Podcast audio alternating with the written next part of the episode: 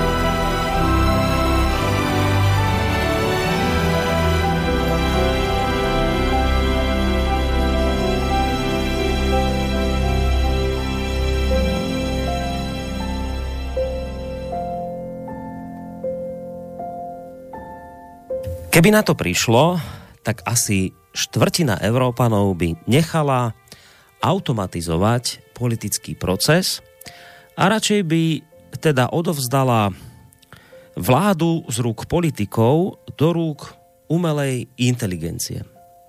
Napríklad vo Veľkej Británii a v Nemecku, teda v oboch prípadoch ide o hospodársky silné a významné krajiny, zrastol počet priaznívcov vlády robotov teda umelej inteligencie, až na celú tretinu. To je také zvláštne, že v krajinách, ktorým sa ekonomicky darí a ich ľud si žije v relatívnom blahobite, volá viac ľudí po vláde umelej inteligencie než v chudobnejších štátoch. Toto zistenie, vážení poslucháči, vyplýva z nedávneho prieskumu vzťahov Európanov k technologickému pokroku, ktorý vykonali bádatelia e, zo Španielska. Dáta získavali od vyše 2500 dospelých Európanov, ktorí pochádzali z Francúzska, z Írska, Talianska, Holandska, Španielska, Portugalska a už spomínaného Nemecka a Veľkej Británie. Autori prieskumu sú presvedčení, že pomerne vysoké percento priaznívcov vlády robotickej ruky nevzniklo uh, nevzniklo ani tak preto, že by mali obyvatelia týchto krajín vrelý vzťah k umelej inteligencii, ale skôr ide o prejav ich dezilúzie vo vzťahu k reálnym politikom a politike ako takej. Podľa vedcov ide teda o ďalšie z množstva varovaní a síce, že tradičný európsky model zastupiteľskej demokracie čelí v súčasnosti veľkým výzvam. Teda inými slovami ľudia hľadajú alternatívne formy vlády, aj keď umelú inteligenciu a s ňou spojenú automatizáciu nejako zvlášť nemilujú. Obávajú sa totiž, že s nástupom novej priemyselnej revolúcie prídu o svoju prácu. 70% respondentov očakáva od politikov, že im zaistia ochranu zamestnania, aj keby to malo znamenať spomalenie technologického pokroku. Takmer 60% dopýtaných sa obáva, že roboti a umelá inteligencia nahradí ľudí vo väčšine dnešných zamestnaní. No a pridám ešte jedno číslo. 70% Európanov je presvedčených o tom, že pokiaľ nové technológie nebudú podliehať starostlivej kontrole a nebudú regulované, tak to v najbližších desiatich e, ročniciach alebo nejakých najbližších desaťročiach prinesie viac škody než úžitku. No a tu sa dostávame opäť k zaujímavej záležitosti. Ja si pamätám ešte, ako malý chlapec, uh, som počúval o tom, že, že keď raz prácu nahradia stroje, roboty, tak na svete zavládne blahobyt.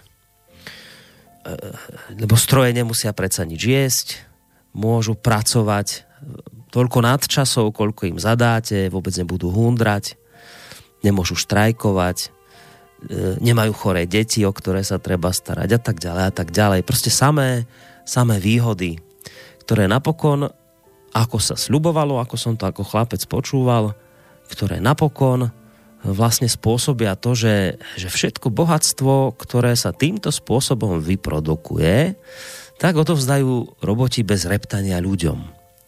A ľudia sa už teda nebudú musieť plahočiť niekde v 8-hodinovej pracovnej smene za pásom, budú sa môcť vzdelávať, budú sa môcť venovať rodine, alebo si proste len tak budú užívať.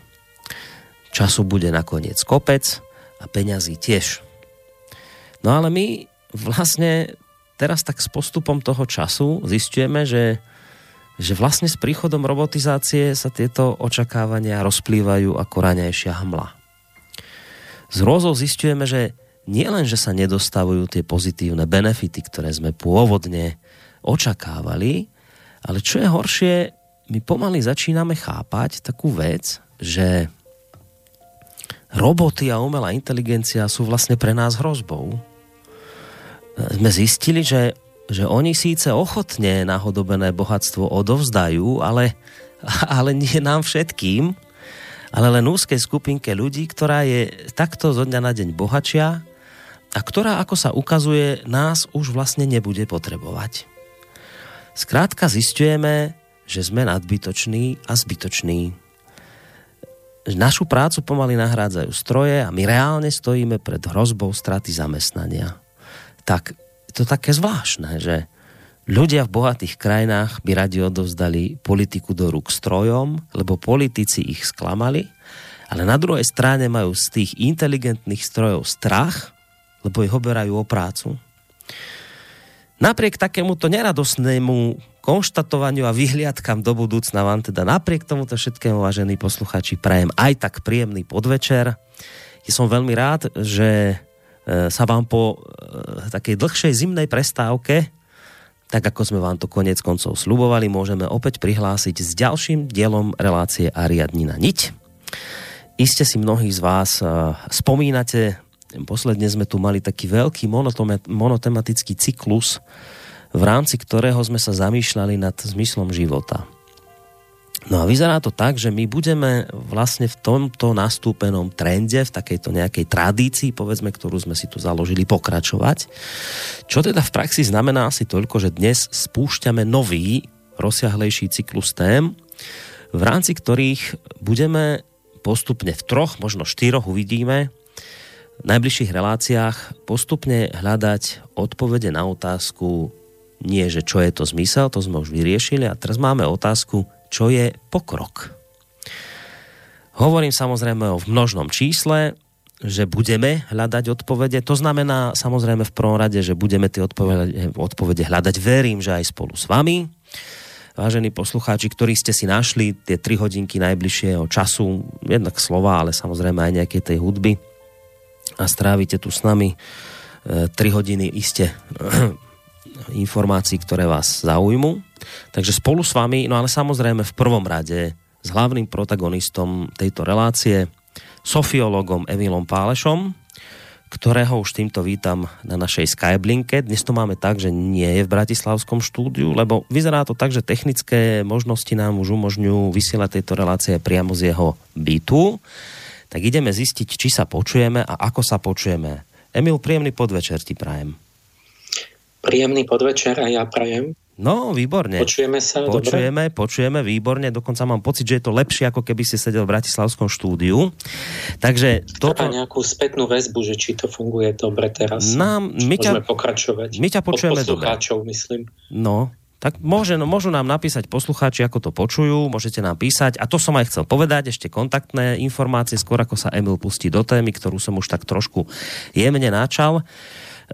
V prípade, že samozrejme vás táto téma zaujíma a budete sa chcieť k nej vyjadriť, ja verím, že v tej poslednej časti, poslednej hodinke nášho, našej dnešnej relácie bude čas aj na vaše maily studiozavináč slobodnyvysielac.sk. Tam nám môžete písať maily k téme, otázky, názory, čokoľvek, o čom bude Emil hovoriť a samozrejme môžete tam napísať aj spätnú väzbu, ako počujete, či Emila počujete dobre, lebo ja ho tu z nášho štúdia počujem fajn, takže či je to tak aj u vás.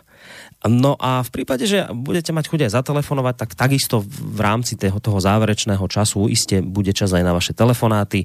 Číslo 048 381 0101 si už môžete zapísať a potom je tu ešte tá možnosť reagovať cez našu internetovú stránku keď si kliknete na zelené tlačítko otázka do štúdia. Takže Emil, vítaj ešte raz. E, ja som rád, že ťa tu môžem privítať, lebo zase poviem to obligátne, že poslucháči sa pýtali, naozaj už boli nedočkaví, že kedy budú ďalšie diely, takže verím, že v tejto chvíli si mnohých potešil a sú radi e, práve a potešení tou informáciou, že budeme pokračovať, že máme pred sebou najbližšie možno 3, dokonca 4 relácie, ktoré nám tak asi výjdu možno na nejaké tie dva mesiace, ale to, to môžeme potom prípadne v závere relácie rozobrať, takže vítaj ešte raz. Ďakujem. Tak, ja môžem hneď k tej tvojej no poď. vláde umelej inteligencie, to som nevedel, že už je to tak ďaleko, že štvrtina ja som bol ten, kto sa v 90. rokoch pokúšal stvoriť umelú inteligenciu a ono sa to stále jednak posúva, lebo to už v 60. rokoch už boli, boli nádeje veľké a stále sa to odsúva do, do ďalšej budúcnosti. Podľa mňa umelá inteligencia bude poskytovať a spracovávať informácie, ale v tom najvyššom zmysle nemôže vládnuť, pretože nie je schopná morálne rozhodovať a, ale ja mám ešte lepší nápad, už na to dlhšie pomyšľam. A, také hnutie zaviesť, že aby sa zrovnoprávnili zvieratka a mohli byť tiež v parlamente. Že, a to má historické precedenci. To nie je nová myšlienka, lebo za Kaligulu, ktorý bol poloblázon, bo on vymenoval svojho konia za senátora. Zasadal v senáte. No. Tak to nebude nič nové. Ja by som tam dal rôzne sovičky a takéto. A oni alebo ten kôň by odklepol kopytom, že či súhlasí alebo nie. No a mali by sme šancu 50 ku 50, že od, odsúhlasia dobrý návrh. No toto som ešte, priznám a sa... to by bolo vlastne pokrok, lebo by sa tie zvieratka aspoň nenechali podplatiť, takže by každý druhý návrh bol, bol, bol dobrý. To je to ako polovtip, že, že s tou umelou inteligenciou, že ako ona by vládla. Toto sa priznám, že som ešte nezachytil takúto, tak, takýto nápad, že priamo už zvieratka e, do parlamentu dostať, ale ale čo je už reálne, niekde som to objavil, veď dobre, tak niekto môže povedať, že to je len nejaký ojedinelý výstrel, ale už sa to objavilo, že že skúsiť teda zrovnoprávniť zvieratka s ľuďmi, aby teda mali rovnaké práva ako ľudia. E, existuje niekde v nejakej krajine, v krajine, tak, krajine takáto strana, ktorá má nejaké pobočky inde v štátoch a oni za toto bojujú, aby teda zvieratka mali rovnaké práva ako ľudia, takže zatiaľ ešte si netrúfli do parlamentu tie zvieratka nejak e, nominovať. Kto, no, potom, či by tie zvieratka mohli napríklad... No, to, to treba tým overtonovým oknom začať, že nie, nedá sa hneď začať mm-hmm povedzme s nejakými nižšími, ale povedzme šimpanz. Nie, nie je taký veľký rozdiel medzi šimpanzom a človekom. No. Tiež má 5 prstov, oči vpredu a tak. A tak by sa to postupne, keby sa do toho dali peniaze do tej propagandy, tak Otázka už len je, že či by sa tí ľudia, ktorí by toto nenavrhli, či by sa potom dali tým šimpanzom aj operovať, prípadne svoje deti, ako by to potom brali, takúto vec. No ale dobre, tak to zatiaľ je to len science fiction, aj keď pomaličky možno v rámci presne toho nie, nie, keby sa to začalo zvýhodňovať, aby boli nejaké príplatky, tak mnoho ľudí by sa začalo cítiť ako šimpanz. aj tak? by sa prehlasovali. A to je, vidíš, a to ešte sme na to nemysleli, že ty sa môžeš možno aj prehlasovať za no. šimpanza no. nakoniec. No dobre, zatiaľ, zatiaľ teda science fiction, ale kto ho vie, možno v, v rámci toho Overtonovho okna, ktoré si spomínal, sa k tomu možno pomalej dopracujeme. No, ale to je len naozaj len taký ako predstupienok asi k téme, ktorú dnes budeš riešiť. Takže čo, čo to bude? Ja som teda iba naznačil, že by sme sa mali trošku porozprávať o tom, čo je to pokrok. No, nazval som, že máme pred sebou veľkú tému. Čo je pokrok, teda skutočný pokrok, bude naša otázka. A podnadpis je Novoelejská psychológia ekonomiky. E, neskôr uvidíte, prečo Novoelejská. Budeme sa rozprávať teda o previazanosti psychológie a ekonomiky, čiže akoby dvoch úplne protiláhlých jednej proste duchovnej dimenzie a potom tej najmateriálnejšej dimenzie. A budeme mať aj, teda v tom, ten motív náš bude vysvetliť potrebu celostného myslenia, prečo musíme myslieť na, na svet v celku. Prečo, prečo nestačí nejaké čiastkové jednorozmerné myslenie. Mm. Uh, takže ja urobím len taký abstrakt, že začneme tým, čo nás dovedie k tej celostnosti, že konečný cieľ vlastne je, že každý chce byť šťastný. A, a ten cieľ nám stále uniká. My robíme neustále pokroky, proste to pokroky sú úžasné, ale k tomu šťastiu sa nepribližujeme. Ako to? Stále máme nejaké veľké ciele, ciele sa plnia, ale potom to šťastie ako taká fatamorgana vždy unikne. Na tomuto chceme prísť náklop, a zistíme, že to spočíva v tom, že svet je, je prepojený do jedného celku, akoby tak neviditeľne a tým, tým, tým médium, cez ktoré je prepojené všetky javy na svete, to je vlastne človek, jeho psychika.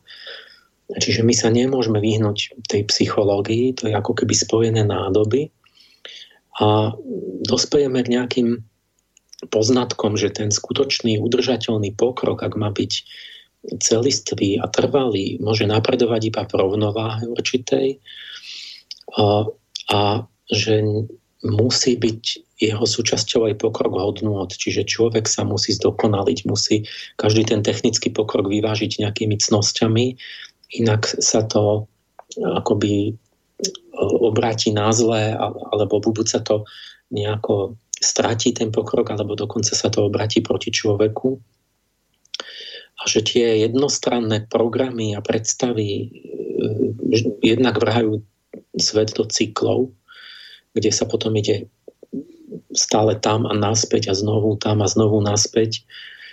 A, alebo súčasne, že vlastne sa pokročí v jednej oblasti, ale nastane regres v inej oblasti, takže suma sumárom vlastne sme stále na mieste. A niekedy po druhej polovici sa dostaneme aj k tomu, čo si načal k tým, tým lebo budeme to ilustrovať na rôznych tých globálnych problémoch. Jeden z nich je aj tá technologická nezamestnanosť, o ktorá sa teraz veľa diskutuje, že či nás roboty pripravia o prácu alebo nie, ako to zmení svet.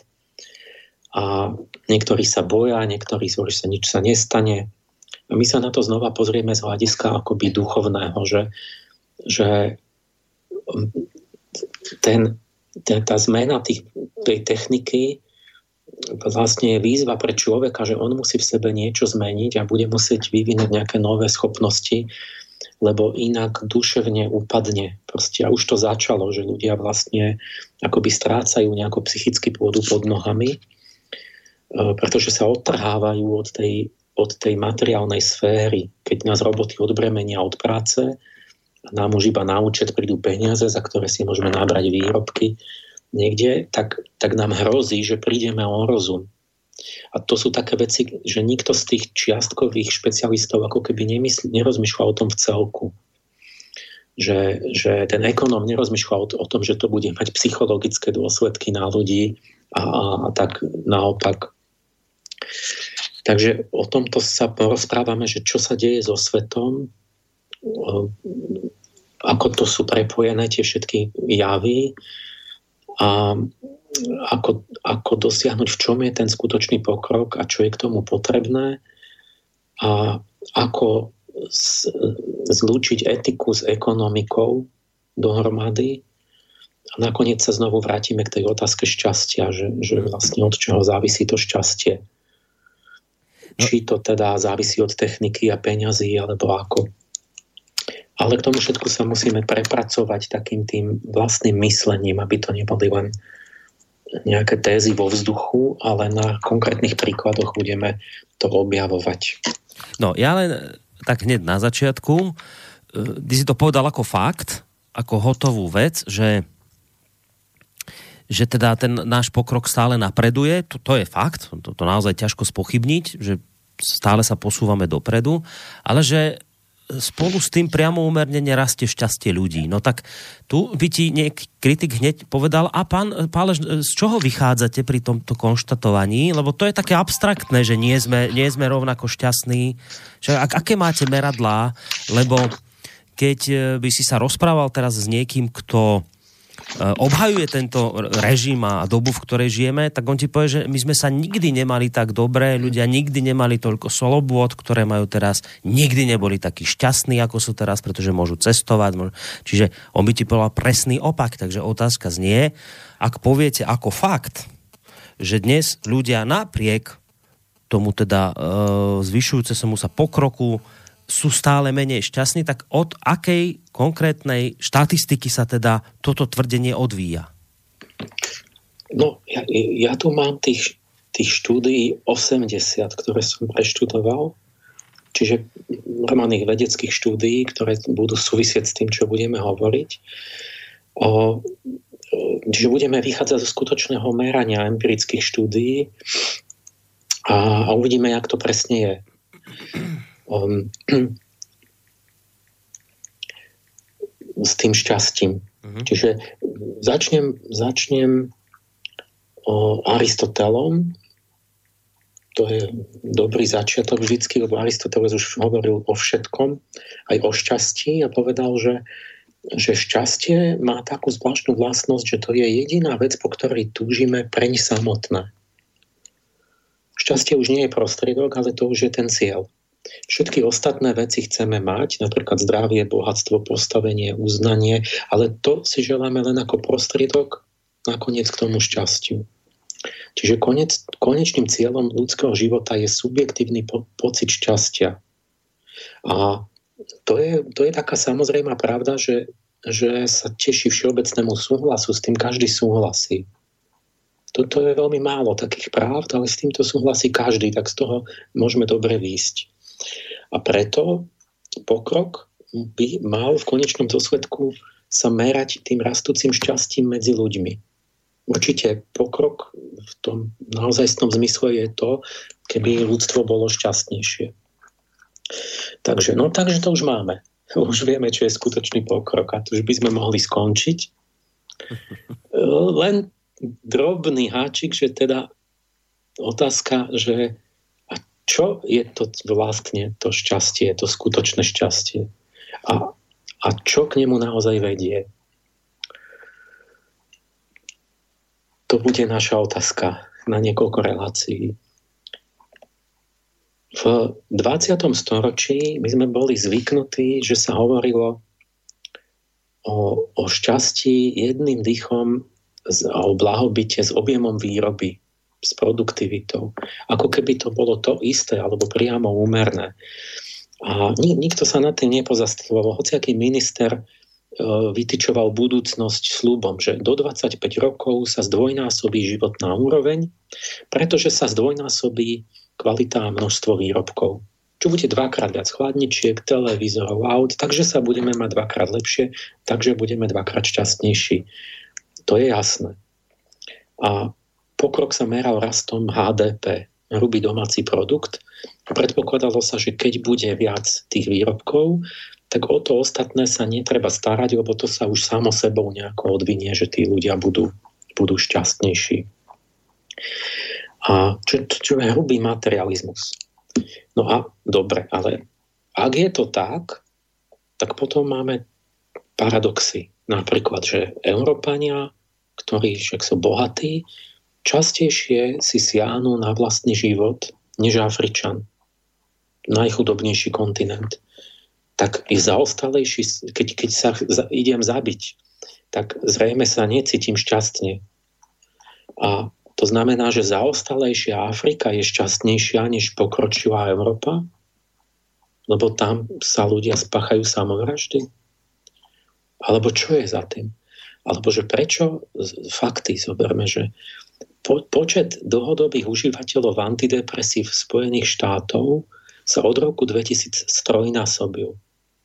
Trikrát viac ľudí má pocit, že má depresiu. Jedna z najbohatších krajín. Každý desiatý Američan a už aj každá štvrtá žena v strednom veku berie antidepresíva. Produkcia vzrástla len od toho roku 2000 o polovicu a nešťastných dep- depresívnych ľudí je trikrát viac. Toto nejako nezod, ako nezdá sa, že by rast produkcie robil ľudí šťastnými. Od druhej svetovej vojny reálne dom, reálny produkt na hlavu v Amerike stúpol na štvornásobok a keď merali podiel tých subjektívne šťastných, čiže pocit, že či, ako sa cíti šťastný, nešťastný, tak zistili, že za tie 10 ročia sa to nemení, že to je stále rovnaké percento, psychológovia, dokonca, že to možno klesá mierne v poslednej dobe. Čiže a tá, tá istá vec platí pre ďalšie rozvinuté krajiny, že ten, ten, ten, ten produkt sa, sa, sa proste z niekoľko násobil už, od, odkedy máme ako priemysel a ten pokrok, ale ten subjektívny pocit šťastia je stále rovnaký. Toto sa volá Easterlinov paradox. Podľa jednoho výskumníka, čo to akoby pomenoval prvýkrát. Takže ako to je, keď, jaký je vzťah medzi, medzi výrobou a medzi šťastím medzi hmotným blahobytom. Sú na to empirické štúdie, ktoré, ktoré rôznym spôsobom to merali, či u jednotlivcov, štátov a tak, uh-huh. tak vzťah medzi peniazmi a šťastím. Ukázalo sa, že nie je lineárny, keď to zmeráte, čiže nie je, že dvakrát viac peňazí, dvakrát šťastnejší, ale je logaritmický. Logaritmická krivka je taká, že ona najprv prudko stúpa a potom potom, potom prestane klesa. stúpať stále pomalšie. Mm-hmm. Čiže napríklad štáty sveta, to, to nájdete aj na webe tie, tie či možno môžeme aj my dať niečo na, na stránku, že keď štáty sveta sa zoradia na taký dvojrozmerný graf, na jednej osi je miera toho pocitu šťastia a na druhej osi je príjem, peňažný príjem na hlavu tak, tak dostanete logaritmickú krivku, na ktorú sa to podobá. A, a, a z tej vidno, že, že poprvé, že hmotná núdza nás naozaj môže urobiť nešťastnými. No napríklad, keď zomierate hladom, keď nemáte na acilpirín, tak to vás urobí nešťastným. To je mhm. pravda. Čiže nie je to tak, že človek môže byť šťastný úplne bez hmoty. A alebo to sa tak zvykne, vieš, a... rozprávať presne, že á, na k šťastiu peniaze a... netreba. A... No, no. Nie, nie, nejaké peniaze treba, lebo hm. začnete byť silno nešťastní. Hmm. Že, fakt, keď je vám zima, ste hladní a chorí, tak sa necítite dobre. Ale na tom opačnom konci tam to neplatí, že jak zisk, máte vyšší a vyšší príjem, že sú bohatšie krajiny, tak to šťastie najprv stúpa, čiže keď Afričanovi tomu dáte, dáte mu 10 dolárov alebo neviem čo na deň, tak on, on jemu sa veľmi zlepší pocit. Ale potom už ten milionár, keď, keď on už má denne milióna a ešte milión 200 tisíc bude mať, tak tam, tam už tá veľká suma prináša veľmi malý rast šťastia a dokonca je tam bod nasytenia, za hm. ktorým už to šťastie nerastie, ale možno dokonca aj klesá, lebo vy už máte iba s tými peniazmi starosti a, a obavy. Takže je tzv. bod nasytenia, kde sú naplnené základné ľudské potreby, to, čo potrebujete k dôstojnému životu a tvorivému. A ďalej už vás to nerobí šťastnejším a možno, že vás to ešte zaťaží. Mm-hmm. Takže ďalší rast príjmov potom už neprispieva vôbec nie úmerne a dokonca aj vôbec k ďalšiemu rastu šťastia. A takže na tom opačnom konci je to opačne, tam ako keby sa tá hmota odpojila od toho, od toho duchovného šťastia. A prečo asi? Lebo asi to je to, čo Maslov, Abraham Maslov v tej svojej pyramíde hodnot znázornil, že my máme hierarchické stupňovité potreby. Na, na, na spodku sú nejaké fyziologické potreby, potom bezpečie a potom, keď už to máte, tak potom následujú nejaké emočné potreby, nakoniec duchovné potreby. Mm-hmm. Kde patrí láska, úcta, zmysluplné seba uskutočnenie, na tie už nemôžete zabezpečiť výrobou. Čiže vy zabezpečíte tú základňu a potom tie ďalšie potreby nemôžete vyrobiť, nemôžete materiálne ich kúpiť. Vy, vy pocit duchovnej zmysluplnosti, užitočnosti, lásky, to si nekúpite v hypermarkete ani, ani, ani tie peniaze proste jednoducho sú, to je nejaká, ne, už to je nezávislá dimenzia, takže zrejme preto proste preto to už potom sa zastaví. Hm. Na nejakom tom druhom stupni u toho Maslova vlastne už niečo iné musí hm. byť prameňom toho šťastia, než, než ten, tie, ten ďalší a ďalší e, nejaký majetok a, a peniaze. No a keď som vypočítal, že ako je na tom svet v súčasnosti celkovo, že štúdie hovoria, že ten 17 tisíc dolárov na hlavu ročne je ten bod nasytenia. A to sú také tie paritno, tie, tie doláre medzinárodné v parite kúpnej sily že to je nejaký balík, že čo za to kúpite. No a priemerný, teda celkový svetový domáci produkt je 17 tisíc dolárov, čo je nejak už za tým bodom, to je, to je tesne za tým bodom nasytenia, takže vlastne, keby my sme sa rovnomerne rozdelili, tak Zemegula je za bodom nasytenia a motných potrieb. To, čo potrebuje každý ku šťastiu. Mm-hmm. Čiže podmienky my, na šťastie my, sú vytvorené. Áno, že my máme mm. dosť vlastne všetkého. Mm-hmm.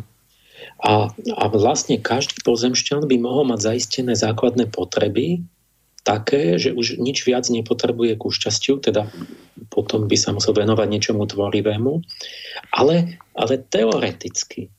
Lenže, lenže v praxi vidíte, že to tak vôbec nie je. Že pokračuje fyzické násilie, psychické utrpenie. E, jak to? No dôvod je očividne v tom, že nie už v nedostatočnom výkone ekonomiky, lebo keby sme všetci sa mali rádi a boli bratia, tak by sme si to rozdelili, každý by dostal tých 17 tisíc a, a nikto by nemohol hovoriť, že on hľaduje alebo že mu niečo chýba.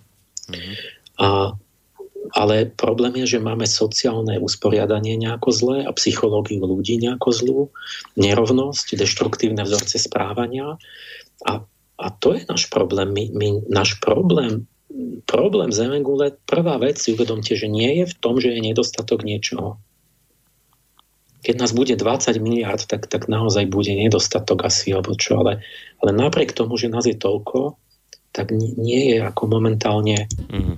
že by niekto musel mať nedostatok núdzu. Čiže nie je to v tom, že by ale, bol nedostatok, ale v tom, že je to zle prerozdelené, že sa to nedostane Áno, ale nie len preroz, aj prerozdelené, ale, ale že ľudia nie sú v poriadku vôbec, že majú, hmm. niekto je chamtivý, niekto je agresívny, niekto hmm.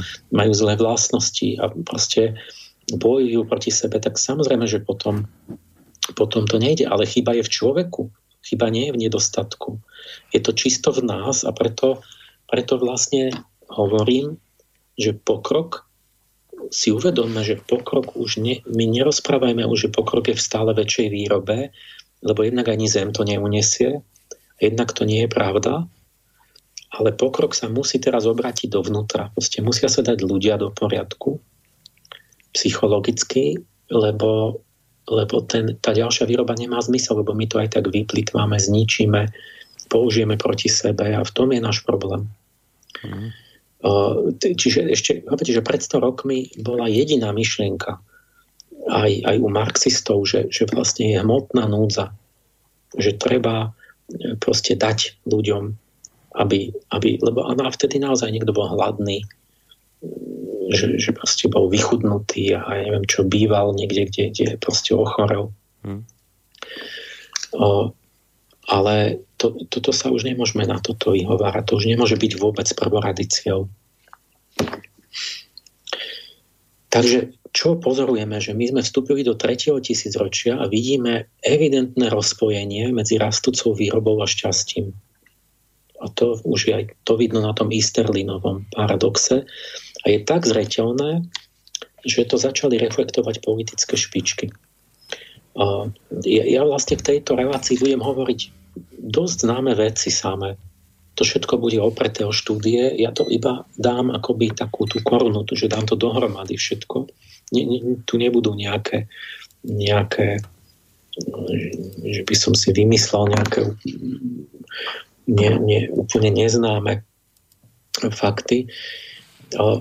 Že politické špičky začali rozprávať, vznikol taký pojem, že ekonomika šťastia. Mm-hmm. A rôzne sa to nazýva, buď šťastie, alebo kvalita života, alebo well-being po anglicky.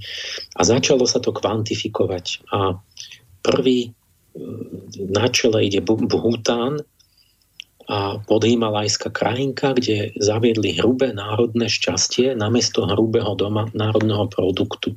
Mm. Ako mieru, ktorou sa majú orientovať ako, ako, ako smer, smerník pro kroku že chcú maximalizovať nie ten produkt národný, ale národné šťastie, lebo čo máme my z produktu, keď niekto si ho povedzme ukradne a my sme aj tak nešťastní. Tak to je, to je taký, také opitie rožkom, že my stále, že máme väčší HDP. A čo, čo ja mám z HDP, keď mám rovnaký plat? Keď si ho niekto vezme, však čo to pre mňa?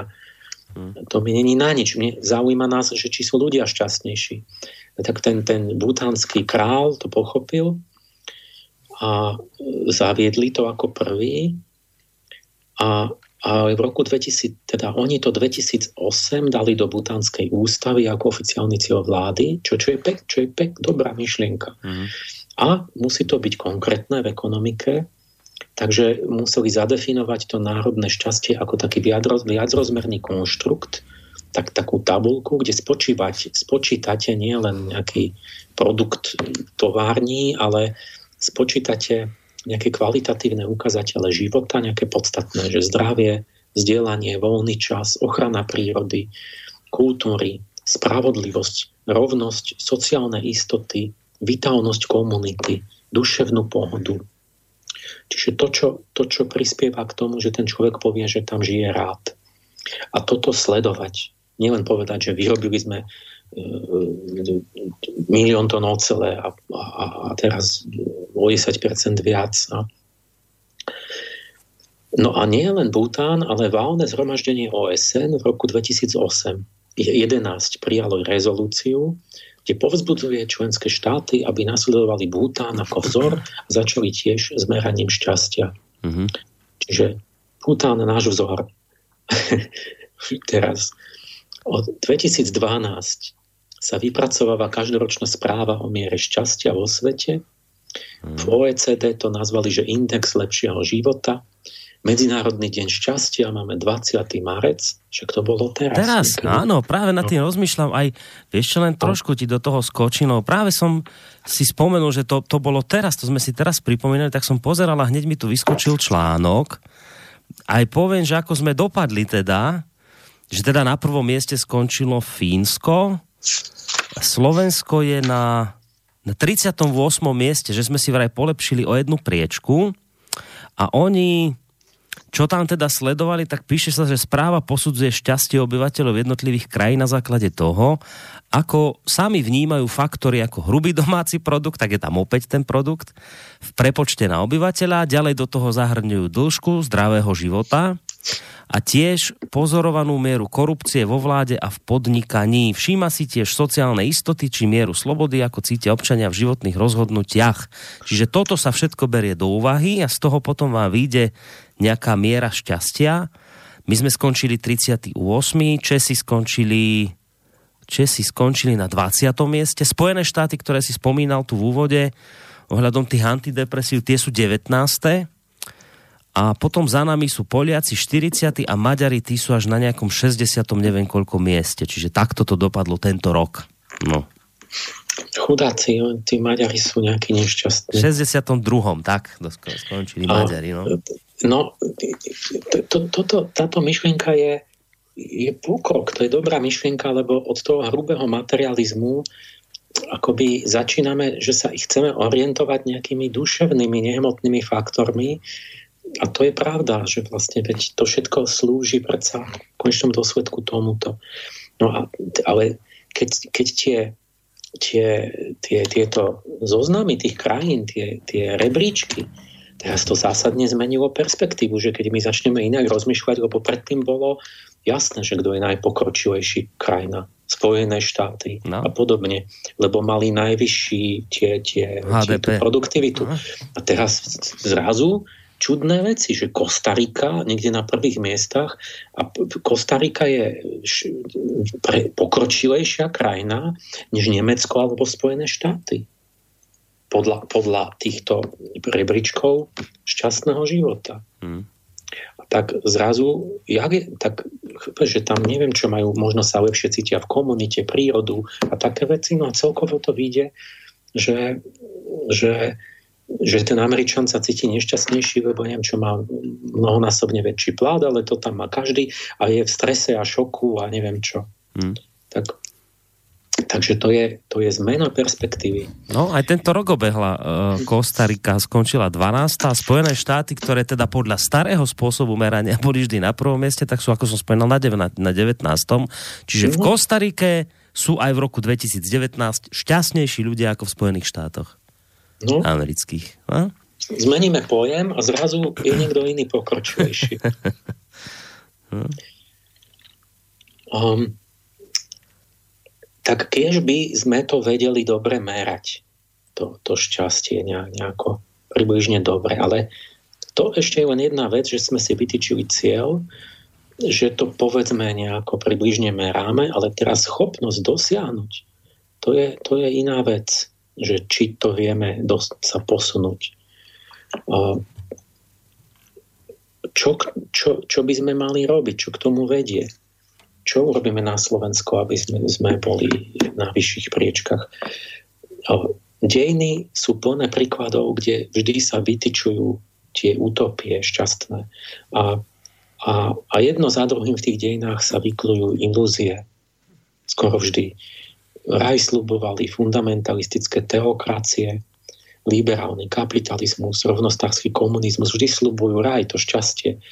Ale to šťastie je charakteristické tým, že v cieľovej rovinke znovu a znovu uniká ako Fata Morgana. Vy dobehnete do cieľa a tam zistíte zase, že to šťastie je niekde v diálke. Ako keď na tej púšti idete a stále tam ten vzdušný zámok tej Fata Morgany stále je pred vami a, a nikdy k nemu nedôjdete. Hmm. Tak, alebo ako v rozprávke, kde plné truhlice zlata sa zrazu obratia na piesok ako komu. Keď sa ich zmocní nejaká sebecká osoba, vidíš, že to sú tie rozprávky, že neviem, kto išiel ten Alibaba či kto a tam dojde ten, ten, ten dobrý hrdina k tým, má tam zlato a striebro a hm. niekto urobí to isté a zmocní sa toho a zrazu otvoríte trochice tam piesok. Mm-hmm. Lebo, a toto vlastne sú také tie duchovné obrazy, že, že osoba, ktorá po tom šťastí siahne akoby nesprávnou cestou, tak mu to zmizne. Čiže, čiže prečo nám uniká to šťastie? Pochopiť to celé, to vyžaduje si teraz integrovať ekonomiku s psychológiou, dať to dohromady. A to šťastie je psychologická veličina a tam budeme musieť vziať do úvahy tie vnútorné zákony, nielen, že zvyšíme výrobu a, a, a, a tam, môže byť, tam môžu byť hlboké háčiky, napríklad, že je vôbec otázka, že či, či šťastie môže byť produktom cieľeného úsilia so sebestrednou motiváciou. Mm-hmm. Môžem, môžem s egoistickým želaním byť šťastný, sa naozaj stať šťastný? Alebo je to inak? Ako som hovoril u, u Viktora Frankla, že on povedal, že to práve keď za ním bežíš, tak ti uteká to šťastie, mm-hmm. sa ti vzdialuje, ale že ono, tá šťastie nám môže prísť len sama, ako vedľajší produkt odovzdania sa niekomu alebo niečomu, čo ťa presahuje. A on bol za šťastím sa nám vzdialuje a, a, a tak my môžeme na také veci, že náš spôsob myslenia nedovoluje dosiahnuť náš cieľ. A môžeme vyrábať, koľko chceme. Mm-hmm. A, takže my musíme ísť do, do, do, do psychológie, do myslenia človeka. A myslení máme v zásade dva typy, ktoré rozoznávajú psychológovia, ktoré sú odlišné, protikladné, ale sa doplňajú. Jeden taký psychológ je Edward de Bono, ten, ten rozlišoval vertikálne a laterálne myslenie. A Guilford mal podobné pojmy konvergentné a divergentné myslenie. O, tie pojmy sa podobajú približne z časti súvisia aj s lateralizáciou, čiže s odlišným spôsobom fungovania ľavej a pravej hemisféry mozgu. A, teraz kúsok psychológie, že som prišiel k tým typom myslenia to konvergentné, zbiehavé myslenie je také tá, to je tá, to je tá logika, ako ten rozum logicky, že vyvodzovanie záverov na základe logického uvažovania postupuje lineárne, krok za krokom, metodicky k jednému správnemu výsledku. Divergentné, rozbiehavé myslenie je iné, je tvorivé, nachádza nečakané riešenia, generuje alternatívy, pôvodné riešenia, ktoré nie sú dosiahnutelné sekvenčným logickým myslením. Máte vnúknutie, ale nemohli by ste na to prísť nejakým mechanickým postupom.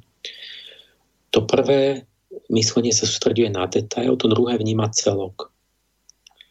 To konvergentné myslenie je vysoko efektívne, ale jeho slabá stránka je zúženie vedomia, že stratí zo zreteľa celok. Čiže je to intenzívny lúč, sústredí sa na nejaký, na nejaký jeden problém. A dá sa dobre uplatniť vlastne až vtedy, keď sú definované pojmy a vytýčený problémový priestor. Čiže viete racionálne uvažovať až vtedy, keď máte definovaný priestor, že aký máte problém a aké pojmy, aké sú tam prvky. Mm-hmm. A, a, z, a z toho daného priestoru to myslenie nedokáže vykročiť, akoby nevidí za steny, akoby riešilo takú úlohu, že, že cestičku labyrintom. A ten labyrint už je daný. A tam, v tom, to vie, tam potom to vie vyriešiť štandardným postupom, nájde optimálne riešenie, najlepšie a jediné. Nebude žiaden priestor na nejednoznačnosť. Sme z toho labyrintu bude, bude jedna najkračšia cesta, von a hotovo. Ale, ale kto ten labyrint vám dá, kto ho vymyslí, tie samotné pojmy, tá identifikácia že problému, že kde sa vlastne nachádzate, čo sa okolo vás deje, kto, to je, aké prvky, č, č, na čo sa máte sústrediť, tak toto vlastne je produktom intuície a toho divergentného myslenia. Ono vám, ono vám zadefinuje, že v akom problémovom priestore vôbec ste a aké, aké pojmy máte na to aplikovať. No a toto myslenie sa vyznačuje prúžnosťou, schopnosťou transformovať myšlienkové schémy, redefinovať na novo, interpretovať poznatky, pozrieť sa na nich z inej významovej perspektívy a chápe preto aj mnohoznačnosť a podmienečnú platnosť pojmov. Toto divergentné myslenie, že, že vlastne pojmy sa sú pružné, že sa môžu meniť, že nejaký je vhodný a potom už neskôr nie je vhodný, treba sa na to pozrieť inak. A to konvergentné myslenie to na to zabudne. To proste ide v takých kolajničkách. No a čiže my máme dva typy myslenia a tie, tie hodnotné riešenia nájsť, to závisí od súnory oboch tých do, doplňajúcich sa procesov. Mohli by sme povedať aj, že analytické a syntetické myslenie. A je taký oxfordský psychiatr, sa volá, volá Ian McGilchrist a ten napísal veľkú knihu, nedávno na to upozornili a veľmi dobrá. On skúmal ten, že ten pravý a ľavý mozog a vlastne má takú tézu, urobil takú veľkú tézu, že západná civilizácia má problém, že sa stala vzorom modernity, ktorá je veľmi výkonná a úspešná, ale má aj problémy a tie vyplynuli z toho, že vypadla z rovnováhy a a precenila tú analytickú lávú stranu mozgu. A že vlastne sa deje taká vec, že tá pravá strana je tá, ktorá vníma celok, zadá ľavej strane nejakú konkrétnu úlohu na vyriešenie a tá ľavá strana by mala vyriešiť. Hlavá strana je tá logická, hej? Áno, že ona sa vie sústrediť na ten daný problém, uh-huh. vyriešiť ho a mala by ho vrátiť tej právej, uh-huh. ktorá vie, na čo sa to pýtala vlastne, že na čo to bolo dobre. Uh-huh. No ale že nastane taký problémik, že tá problém ľavej pologule je ten, že ona nevie, o čom nevie a správa sa ako vševedúca. Lebo ak o niečom nevieme, tak nevieme ani o tom, že to nevieme. Inak by sme to už vedeli. To je veľmi zaujímavý problém. A že tá ľavá strana ako keby sa už nepýta tej právej, že myslí si, že, že ona všetko vie.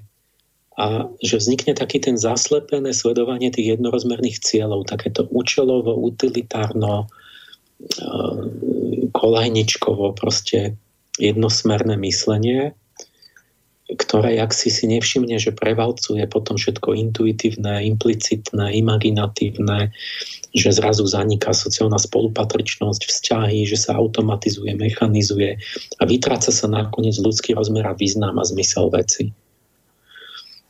Toľko Christ, akože on mal o tom celú veľkú knihu.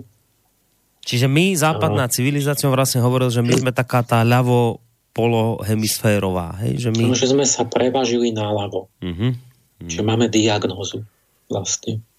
A čudujeme sa potom nad mnohými vecami a on teda horlivo začal brániť to, že treba tú rovnováhu. Mm-hmm. Ale to je len, som ho dal ako jeden príklad, že nutnosť mať názreteli celok. To, to bude náš motiv celej relácie. Dve najjednoduchšie už zažité príklady, ktoré už každý chápe, prečo je potrebné mať na zreteli celok, je ekológia a medicína. Tam už sme to zažili ekológii, že človek robí rôzne činnosti a, a kedysi to nemalo taký dopad, ale teraz je veľa ľudí a máme veľkú moc, tak neviem, máme, lovíme, ťažíme energetiku, máme priemysel, rozsiahle polnohospodárstvo a tým dosiahneme určité ciele. Získame mm. súroviny a tak.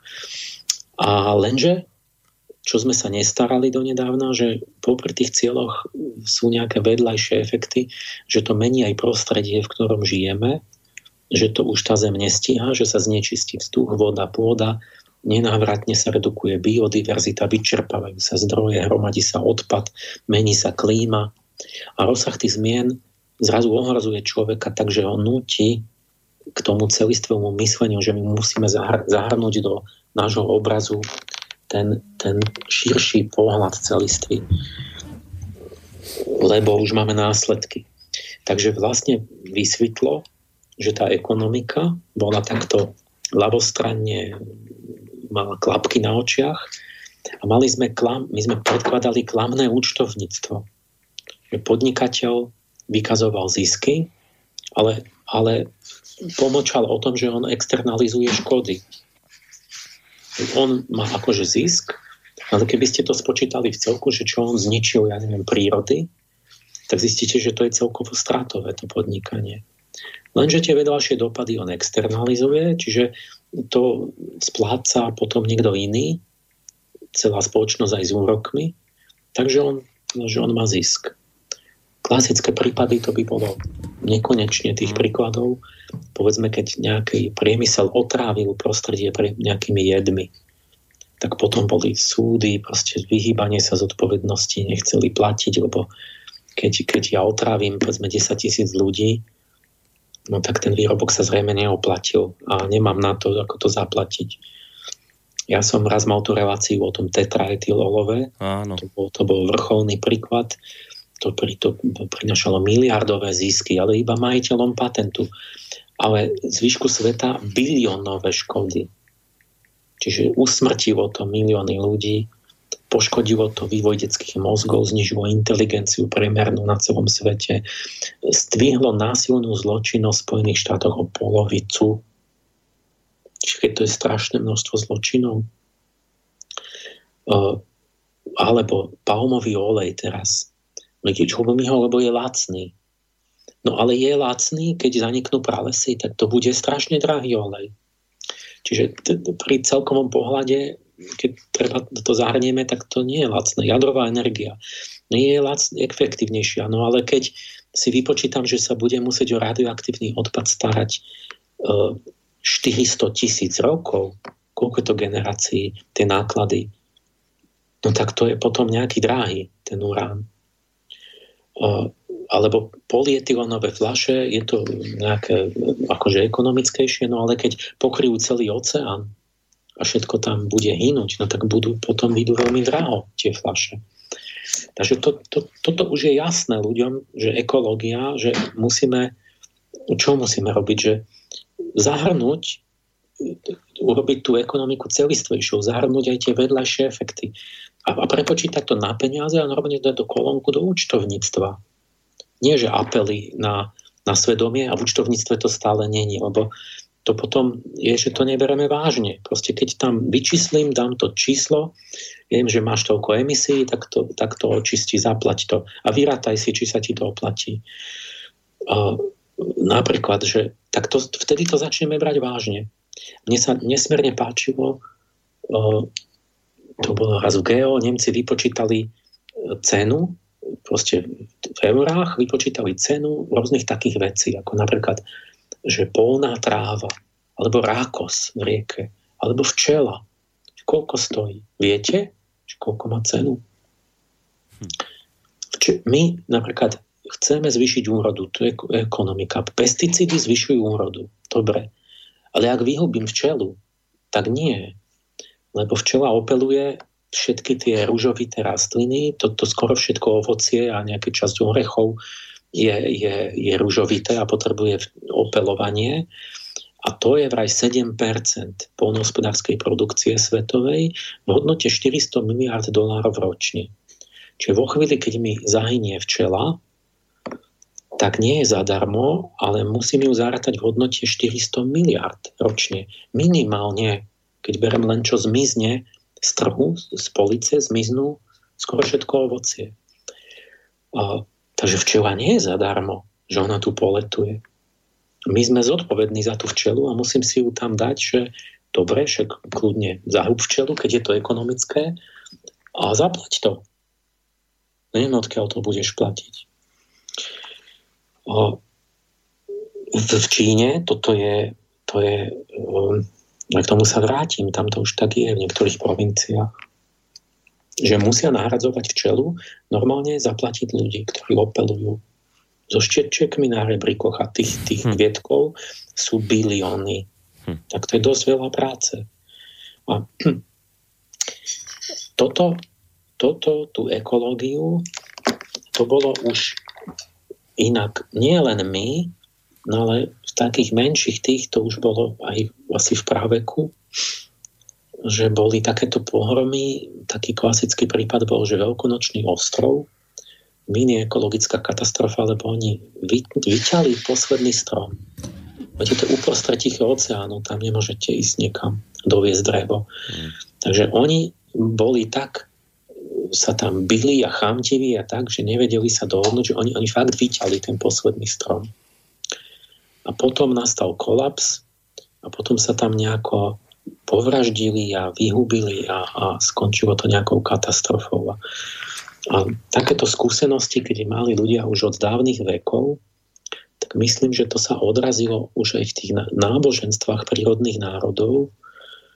A preto v súčasťou šamanizmu dávneho už ste mali rituálne tie rituály, napríklad u lovcov, to bola mysticky zdôvodnená ekológia že sme posvetne prepojení, všetko živé, že, že musíte, nemôžete chamtivo proste zabíjať a zbytočne a tak.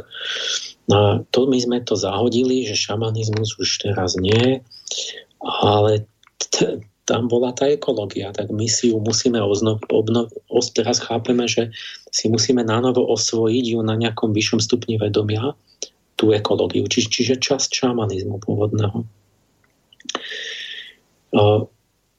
To je ekológia. Rovnako to je chronicky známe v medicíne. To je druhý príklad, ktorý každý pozná, že je redukcionistická medicína. Rozpadla sa na špecializácie, ktoré stratili zo zreteľa celok, celok človeka. Namiesto nevidí celok organizmu, ale vidí tie jednotlivé len orgány a nakoniec to končí tým, že namiesto prápričiny lieči symptómy. Potlačí ten jeden špecialista nejaký symptóm, ale tie vypuknú na inom mieste. Takže neduch sa vlastne iba presúva z jedného orgánu na iný orgán. Vy chodíte po lekároch, každý špecialista si zapíše úspech, vylieči vás z toho jedného čo má on na starosti, ale pacient je stále chorý. A putuje od lekára k lekárovi, čiže v konečnom dôsledku je aj tak chorý stále. No a preto, preto, že sme si to už všimli, tak vyrástlo volanie po tej celostnej medicíne. Že treba vidieť človeka v celku a nielen presúvať. Mm-hmm. Že ja e, dám, vyliečím jeden orgán tým, že zaťažím iný orgán a tam ten sa mi zrúti a tak. Mm-hmm. Takže na, u jednotlivca ten celok organizmu je analogický, to čo pre Zem v celku je akoby ekologický, tá celá biosféra. Mm-hmm. No dobre, čiže, čiže vlastne my sme uh, podľa toho pána, ktorého meno si citoval, ja som si ho nezapamätal, taký tu všetko ľavostranný, čo je vlastne aj dokopy akoby našim takým prekliatím, ktoré tu máme. Taký analytický, uh, rozumový, logický, a nie je taký intuitívny, že na tú pravú stranu mozgu nedáme, ale že sú tu už nejaké ako prvé lastovičky, aspoň v tej ekológii, že sa už na veci začíname pozerať celistvo, lebo to vravíš, že je odpoveď, ako teda nejako to šťastie dosiahnuť a, a ten pokrok. Celistvo v, v otázkach ekológie a teda už, že už trošku sme v tomto smeru urobili pokrok aj v medicíne. No ale zatiaľ asi takých tých príkladov veľa nie je aspoň tieto dva zatiaľ. Urobíme tak, lebo pozerám, že máme, máme presne hodinku za sebou, tak by som teraz navrhoval hudobnú prestávočku a po nej budeme v debate pokračovať ďalej. No a po pesničke si povieme aj kontakty, kde nám prípadne môžete napísať maily.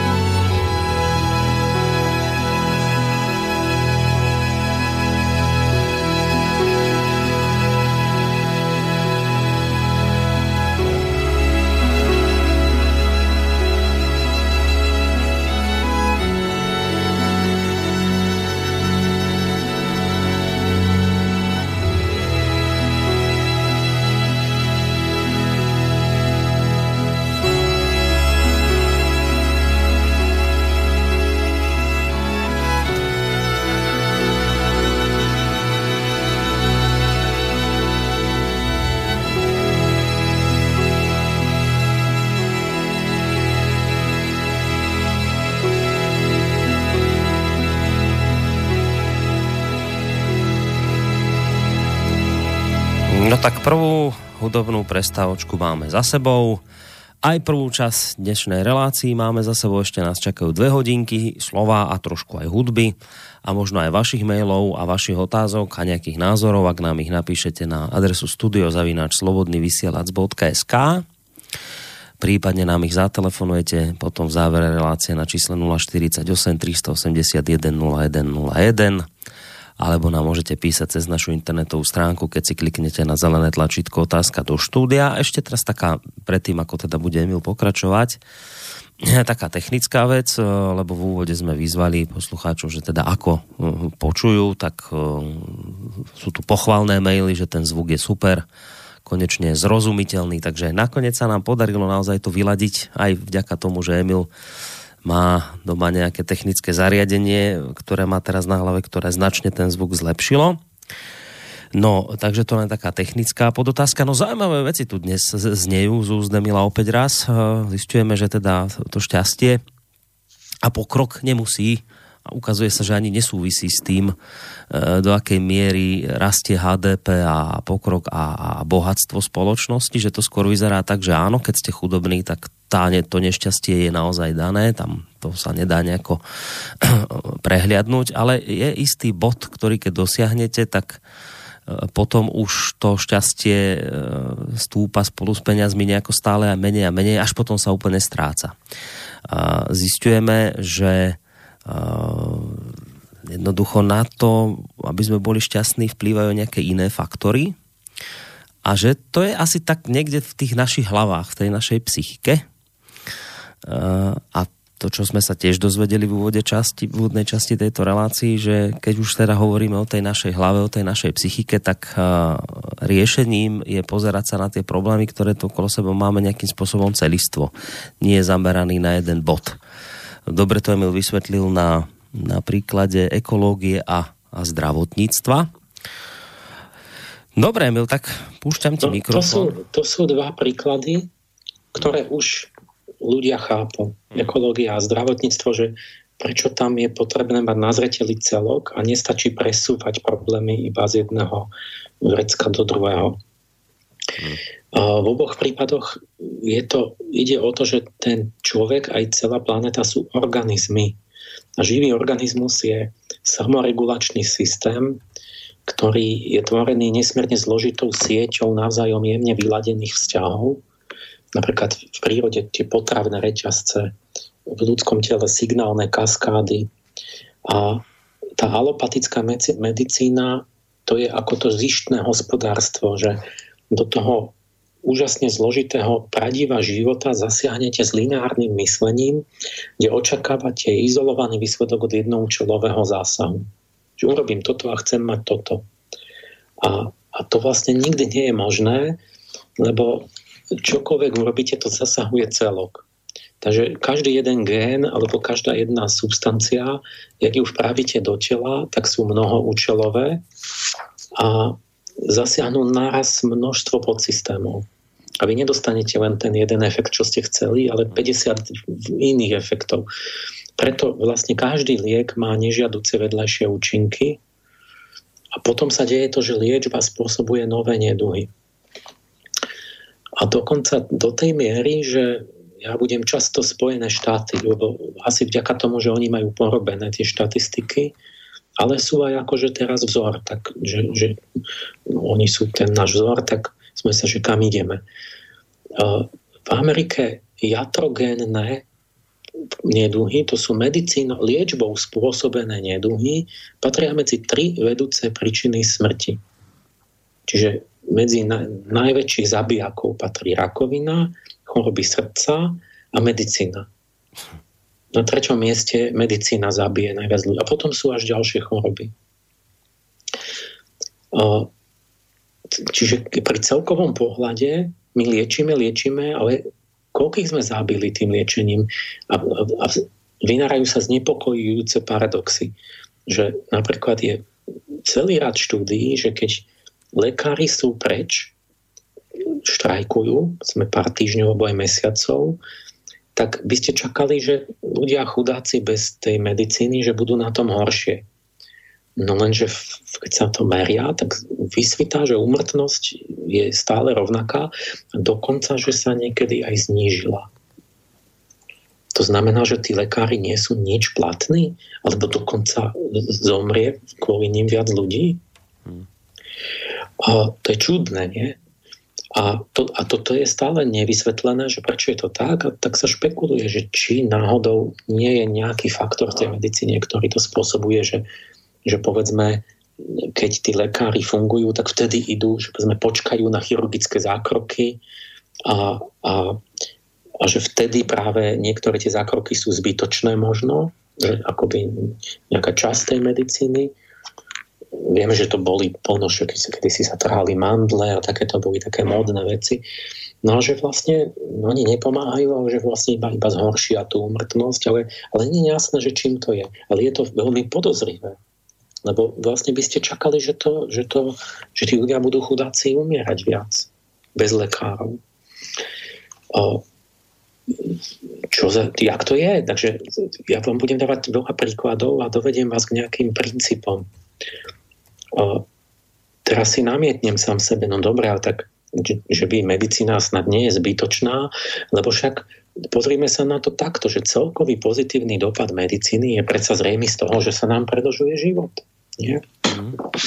Predlžuje sa nám život? No, predlžuje sa, lebo napríklad stredná dĺžka života Čechov, to je spred nedávno oficiálna správa ministerstva zdravotníctva Českej republiky. Od, od roku 62 do 2012 urobili polstoročie pokroku v medicíne. Dĺžka života Čecha sa zvýšila a stúpla zo 70 na 76 rokov za ten čas. Takže máme pokrok. No len pozor, lebo tých syn, to je iba kvantita, nie kvalita. A, a preto to sa vie, tak sa bere, že vlastne lepší ukazateľ je, nie je, že koľko žijete, lebo keď ste napojení na hadičkách tých posledných 6 rokov, no tak to není veľká výhra. To by ste možno chceli byť radšej v hrobe. A tak sa berie iný faktor, že o, o kvalite života vypoveda skôr dĺžka života prežitá v zdraví. A, a, áno, áno. A, a tá je teraz... aká? Čiže to by bol ten pokrok. To pozerám. Že šťastnejší, že sme dlhšie zdraví a nie, že sme... No a, a čo je v tej správe toho ministerstva, že priemerný Čech prežil pred 50 rokmi 63 zdravých rokov života. A po polstoročí pokroku prežil 63 zdravých rokov života. Mhm. Zostala rovnaká. Čiže predlžil sa len počet rokov strávených s nejakým zdravotným postihnutím a obmedzením, ale nie zdravé roky života, o ktoré, ktoré by boli skutočnou hodnotou. Takže zase vlastne teraz to je čudné, nie? že robí nás medicína vôbec zdravšími, alebo len udržuje chorých dlhšie pri živote. Mm-hmm. A vyzerá to, že len dlhšie chorých pri živote. Ale my pátrame popravde sa vždy musíte opýtať, že ešte inak a ešte sa pozrieť, že, že nie, niečo, že jak to je. Tak zoberme si Švédsko. Že Švédi za ten istý čas predlžili tú zdravú dĺžku života o 9 rokov. Čiže oni urobili pokrok naozajstný. A, ale teraz ako to, že, me, že pokrok medicíny sa neodrazil medzi Čechmi. Mm-hmm. A ak sa zdravotníctvo skvalitnilo, možno, že sa skvalitnilo, možno, že tá medicína lieči lepšie, ale sa zhoršil, potom sa musel zhoršiť český životný štýl. Možno, že Češi viac sa prežierajú, hýria, pijú, fajčia. Nie? Napríklad, že deti s nadváhou sa po, po, počet detí českých sa zdvojnásobil. To je zlý, zlý životný štýl, čiže medicína ich potom lieči, ale oni, oni žijú horším spôsobom.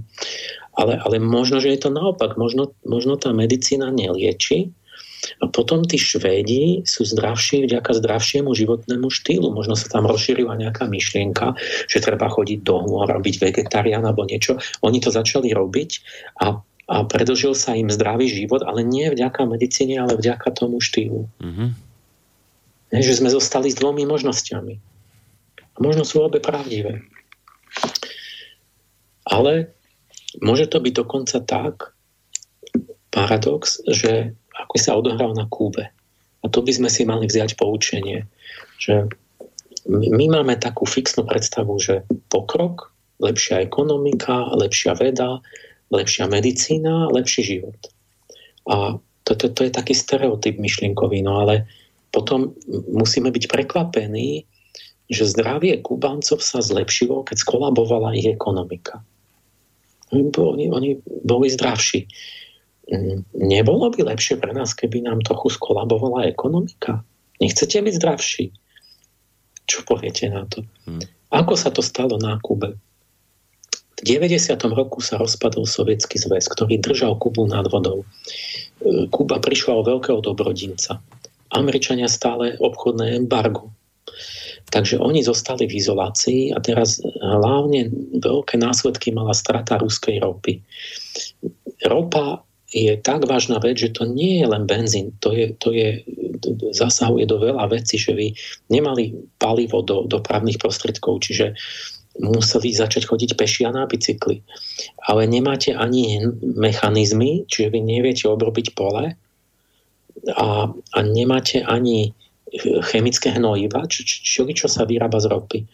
Takže v 91 až 5 Kuba balancovala tak, tak pekne na pokraji hladu že možno neumierali, ale museli trošku hľadovať.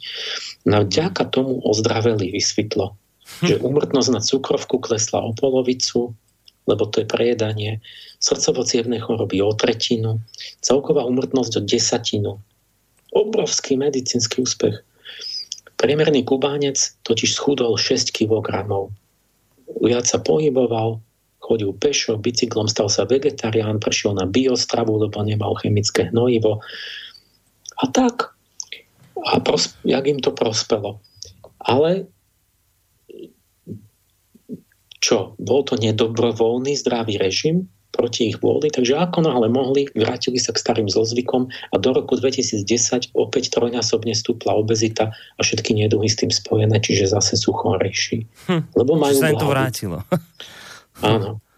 Takže pokrok vedy a rast ekonomiky to nie je iba kladné. To, to záleží od tom, jak to využijete. Nie, to není zlepšenie zdravotného stavu. V skutočnosti sa dajú použiť pozitívne aj negatívne. Veda môže priniesť nové liečivá a veda vyvíja stále nové zbranie a hlavne zbranie. Tam je viac peňazí a zefektívňuje zabíjanie. Vedľajší dôsledok pokroku vedy je aj blahobyt a s ním spojené choroby. A to je tak vážne, že v Amerike stredná dĺžka života, čo sme boli zvyknutí, že stále sa zlepšuje, začala v súčasnosti už sa skracovať. Oni už žijú stále kratšie. A na tom sa podiela napríklad aj pandémia stresu a obezity. 70% dospelých Američanov má nadváhu a v polovici storočia má každý tretí mať cukrovku. Ako sa zvyšuje v iných krajinách, v Indii, životná úroveň, za 10 ročí sa zdvojnásobili ľudia s nadváhou, čiže idú smerom do Ameriky tiež.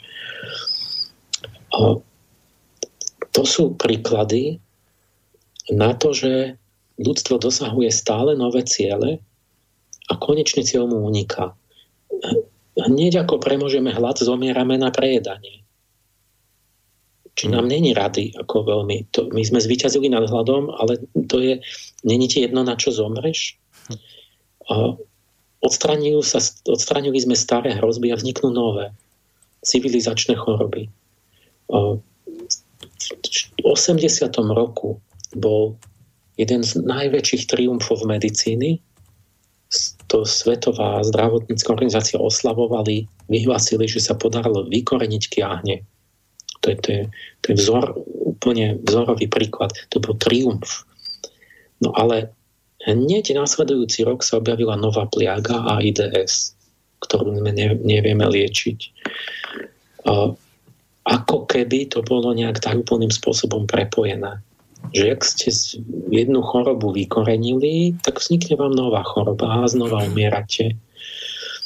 S prekonaním jedného problému na inom mieste sveta alebo v inej spoločenskej oblasti sa vynorí nový, zdanlivo nesúvisiaci problém. A ten v zápäti pohotí všetky výhody alebo veľkú časť tých výhod, ktoré ste získali prekonaním dovtedajšieho problému. Hmm. O, Čiže tu, tu som teraz ako keby, ale zdá sa, že to už preto povrchné myslenie čiastkové nesúvisí, že to ako keby si myslíte, že to nám vznikol nejaký problém, ktorý nesúvisí s tým, že sme prekonali predtým nejaký problém. Že to sme mali iba nejakú smolu, že to AIDS vzniklo. A tu, tu je taká hranica, kde ten duchovný pohľad ide hlbšie, že to ale naozaj súvisí niekde v hĺbke, ale to už uniká tým špecialistom. Oni si, my, by, si by, by vám povedal, že to vykorenenie kiahni nesúvisí s tým, že sa objavilo AIDS na, na tom povrchnom materiálnom. Lebo však ten HIV vírus to, to s tým nič nemá a tak. Mm. Lenže má. O, všetko je prepojené. O, ten svet je naozaj prepojený v hĺbke a, a, a kde je tá úplne mysticky, magicky, to médium my, my, my poznáme a to, to, z ktoré sa to deje, kde to všetko prepojené ako cez taký úzol, to je človek sám, to je ľudská psychika čokoľvek sa stane, každý vynález, každé nové opatrenie majú spätný účinok na samotného človeka. Zvyky, preferencie, správanie ľudí sa zmenia spolu s tým.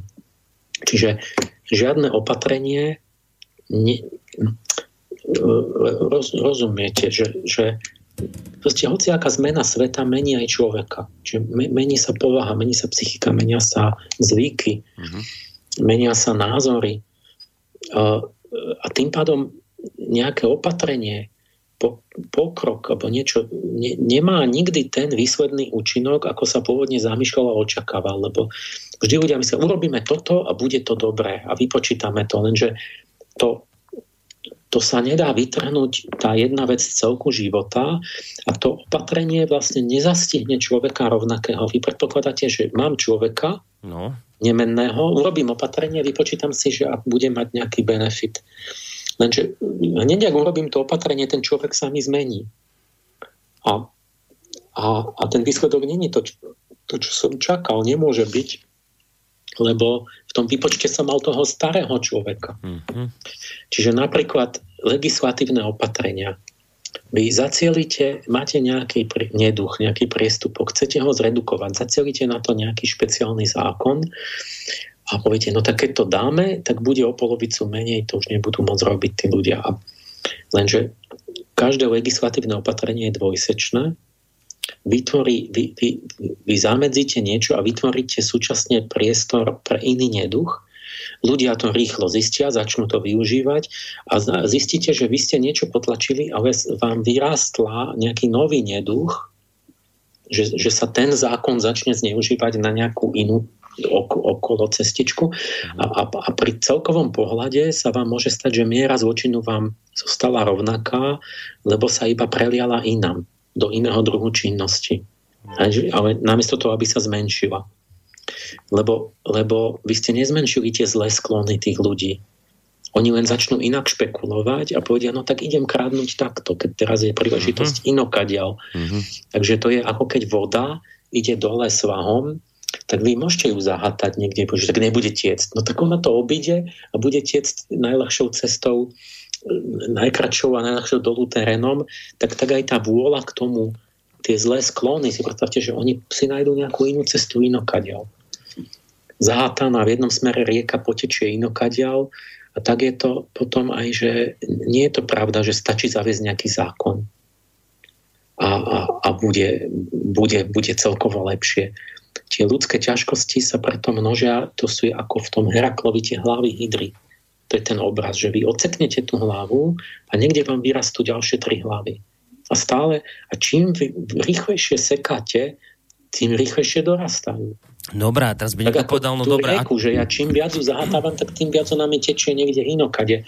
A toto je, to, prečo? No, lebo mám vonkajší pohľad, lebo ja myslím, že keď urobím to vonkajšie opatrenie, že vlastne som, že, že, že tie vnútorné okolnosti ten človek sa mi zmenil.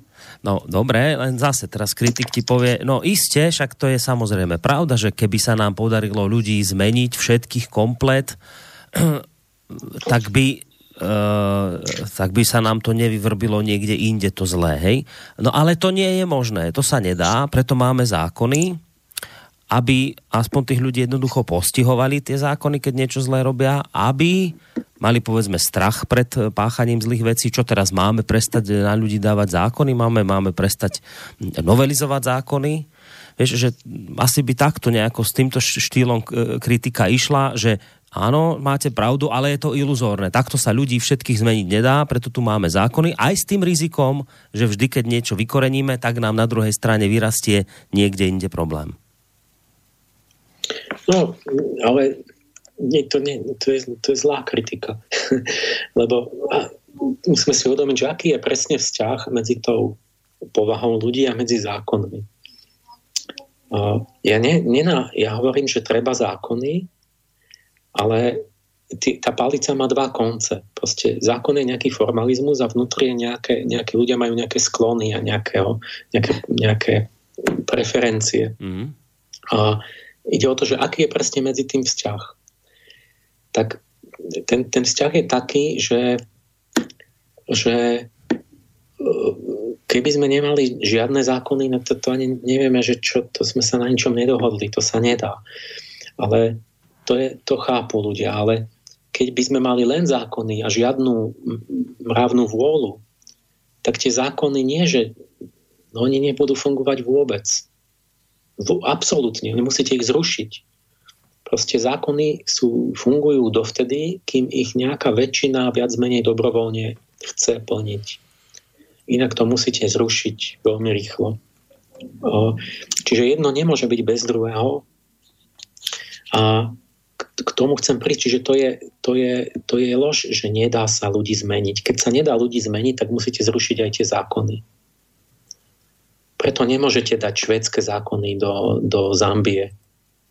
Či kto sa stále robilo, že boli francúzske zákony v Gáne a tak. To bola katastrofa. Pretože tí ľudia tomu vôbec nezodpovedali a nikto tomu ani nerozumel.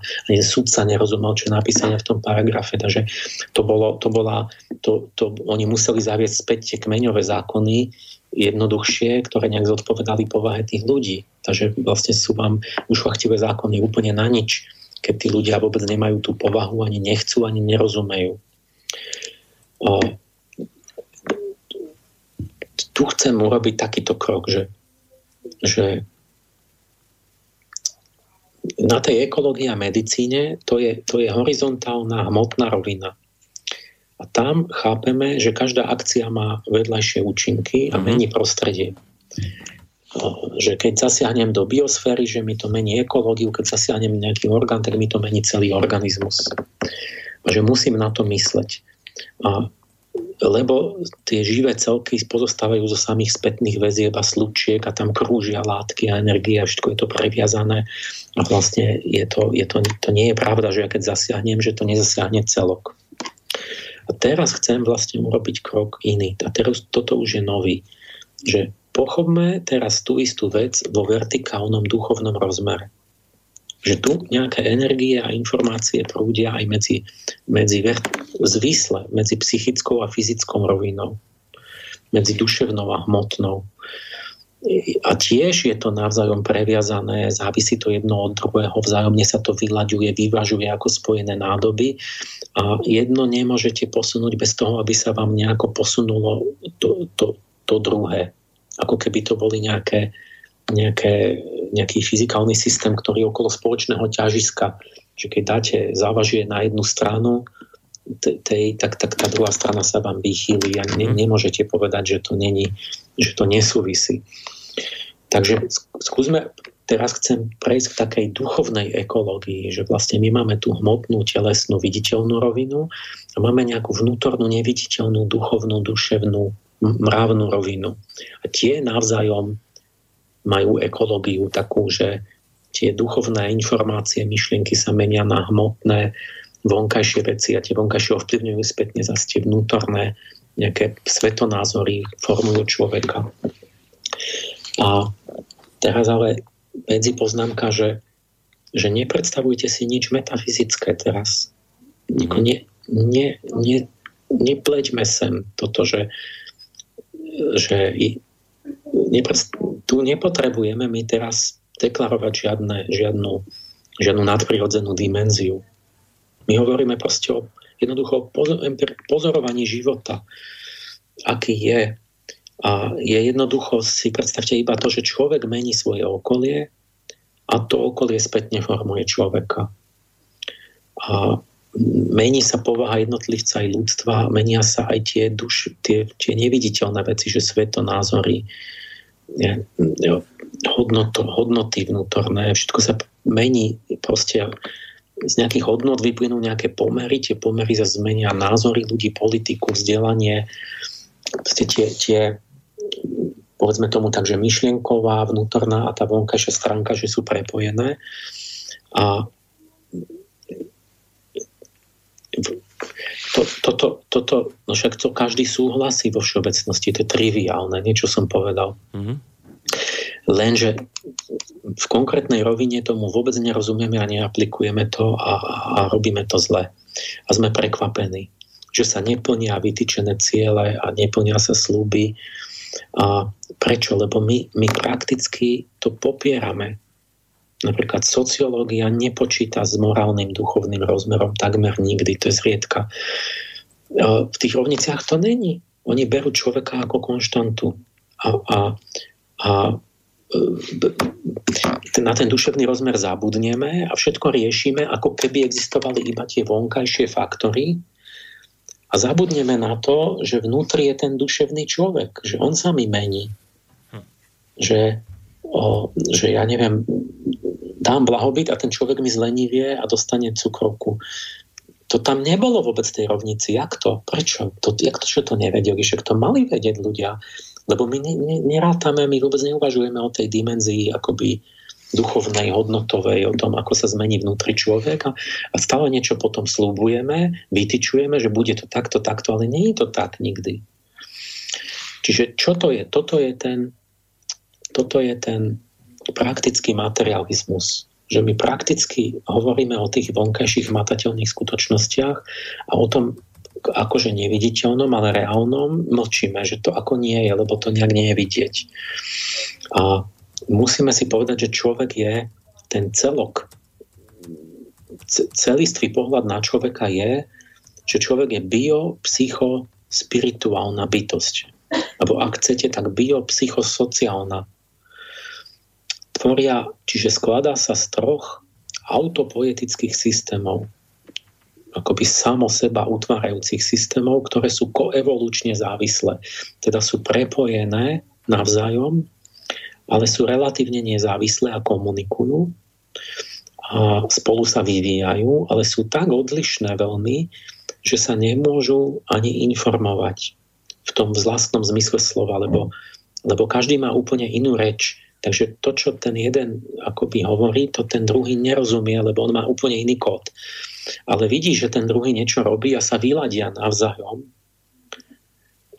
do nejakej rovnováhy, ktorá je životu udržateľná. Toto, čo som teraz povedal, to je vlastne to isté, čo bolo kedysi, že telo, duša, duch. Človek má telo, má dušu, má ducha. To je klasická trojnosť. Ale keď je niekto ateista, nech ho vôbec to neruší. Lebo to je jedno. My to, jak to nazveme. My to musíme pochopiť. Proste nám nevadí dnes, že elektrina a magnetizmus v 18. storočí sa hovorilo, že to sú živočišné duše. To, to nevadí. Teraz nezakážeme elektrotechniku. Vy si nevypnete všetky elektrické zariadenia. Povedali, no ja neverím v tie živočišné duše, tak ja, tak ja nebudem mať telefón. Hm. to, je, to je sprostosť, nie? Tak my nebudeme proste sa brániť nejakému faktu za to, že sa to pred e, ešte 300 rokmi volalo, že to je duch a duša.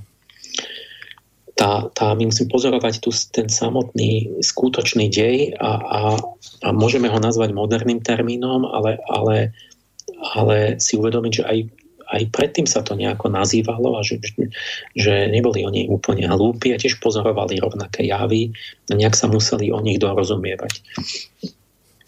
Takže tu tie, nám nejde o metafyziku, ale ide nám o prax a tie rozsiahle škody spôsobuje praktický materializmus, nie metafyzický. Ten praktický materializmus je, je, to môže byť aj niekto, kto povie, že on je, on je veriaci a že on, on verí v Boha a tak, ale, ale vlastne sa rozhoduje iba podľa peňazí. To je praktický materializmus ten robí škody a my tento praktikujeme, ten materializmus stále a je to v tom, že nezdravo sústredujeme pozornosť na hľadanie vonkajších riešení a úplne zanedbávame a zabúdame na vnútorný rozmer. A tie riešenia ozajstné ležia dnes práve hlavne v tomto rozmere, práve preto, že sme prevažení do vonka. A že tam už riešenia veľmi nie sú. A preto, keď pozriete reálne na verejný diskurs, tak z toho musíte usúdiť, že človeka redukujeme iba na jednu z tých troch složiek, uh-huh. ktorá ho v skutočnosti tvorí. Lebo, lebo hovoríme iba o jednej vždy, iba tam hľadáme riešenia v tom smere. A tá druhá, ja, ja neviem, možno trochu, málo psychická, ale už tam mravná, čiže v podstate spirituálna, nie, to už vôbec, to popierame za, zarito, to, to, to, o tom sa ne, nemá rozprávať, povedia, že to buďte ticho, že to sem nepleťte, a ako keby sa to dalo nepliesť, ako keby to nemalo fatálne dopady na, na celý svet. To sú nezmysly. Čiže my, my, zoberte si, že my o duševných motívoch a hodnotách sa nepatrí hovoriť. To je úchylka dnešnej doby odmietame vnímať celú skutočnosť aj s tým duchovným rozmerom, ktorý je prakticky reálny, lebo každý má nejaké motívy, každý má nejaké hodnoty, každý má nejakú mravnosť, takú onakú. A, a dneska, keď niekto navrhne nejakú, nejaký návrh politický alebo nejakú, nejaký, nejakú izmus, tak vy sa nesmiete opýtať, že počuj, a ty o čo tebe ide? Ty, ty aké máš vlastne motívy? Že čo, čo ty chceš vlastne? On sa urazí, povie, dovolte, to je moja súkromná vec. Hm. Takže my akože musíme sa tváriť, že neexistuje. Niekto môže mať z, zlé úmysly, a my, že to je súkromná vec, že o tom nesmieš hovoriť, lebo on sa ti urazí. Ale tie zlé úmysly majú strašlivé následky napríklad aj ekonomické, ktoré, ktoré proste zbedačujú celé národy. A, tak. a to je tajné. To je akože, to, to je, nesmieš hovoriť o to je duchovný rozmer. Že to, tak my keď, čiže znova ešte len hovorím to, že musíme vziať človeka v celku, svet v celku, lebo potom táto ilúzia, že môžeme jednu rovinu riešiť a, a nevšímať si druhú rovinu, je to, to tie, tie riešenia sú všetky iluzórne vždy, hmm. lebo to je ako keby ste e, pumpovali pneumatiku, ktorá je deravá a poviete, že nestaraj sa o druhý koniec tej pneumatiky a tam vám to stále vyfučí. Hmm. Môžete do nekonečna pumpovať alebo liať do hrnca, ktorý má dieru alebo čo. Že nám ten rozmer, ktorý je my v tieni našej pozornosti, o ktorý akože nemáme mu venovať pozornosť, tak tam nám vyfučí všetko to úsilie, všetky tie investície. Tam, tam to vytečie von. A my sa namáhame zbytočne vlastne. No, navrhujem opäť prestávku.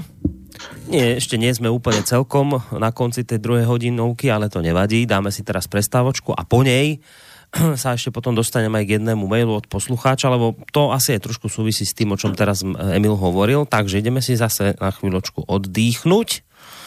No a vy samozrejme ostaňte poslucháči s nami naďalej.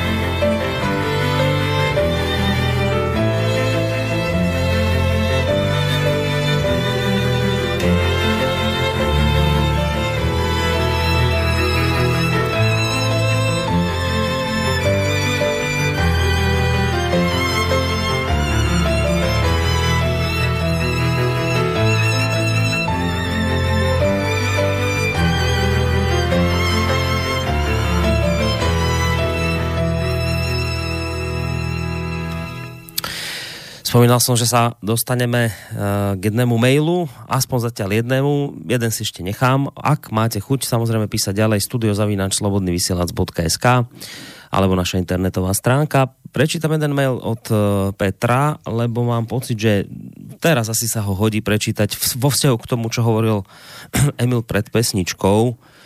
Um, takže idem na ten mail. Pán Páleš spomínal, že je chybou materialistov a ich jednostranného zmýšľania nevidieť napríklad to, že po vykenožení osýpok nám tu zákonite vznikol problém za AIDS. Odborníci hovoria, že je to náhoda. Pán Páleš tvrdí, že v podstate je to zákonitosť.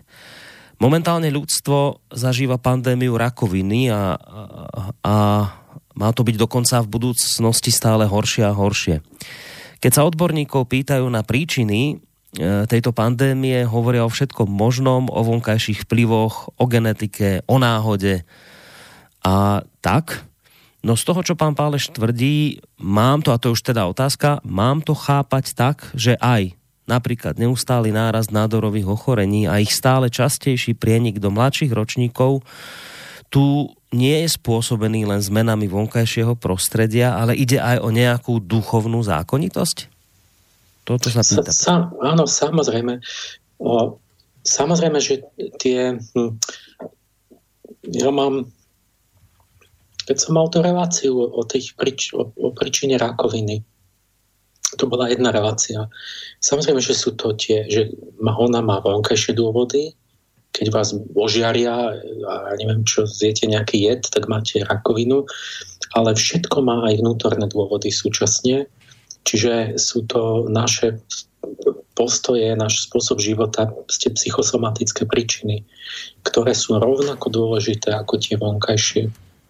Čiže inými slovami vlastne hovorí, že tak ako eh, po odstránení osýpok eh, človek, ktorý zmýšľa duchovne a rozumie týmto veciam, rozumie, prečo prišiel iný neduch, tak aj pri tejto rakovine to úplne presne to isté. Hej? Že je... Áno, lebo mm, proste napríklad mm, vo všeobecnosti teraz, neho, teraz nehovorím, že úplne presne, konkrétne tu tie rakoviny som to vysvetloval, že vy, vy uľahčíte život proste niečím ľuďom, že povedzme si ich zbavíte chorôb, tak oni zbavíte ich práce, my, my, my postupne k tomu prídeme a oni, to veľmi zmení psychiku tých ľudí, čiže oni vám treba začnú hýriť už nevedia od dobroty, čo majú robiť, tak začnú mať nejaké sexuálne orgie a neviem aké večierky a vymýšľať a, a zrazu máte AIDS. To máte napríklad takú veľmi stručne, že ako si môžete predstaviť tú, tú príčinnú líniu medzi tým. To som veľmi zjednodušil, ale je tam jedno z tých, jedno z tých línií je aj toto.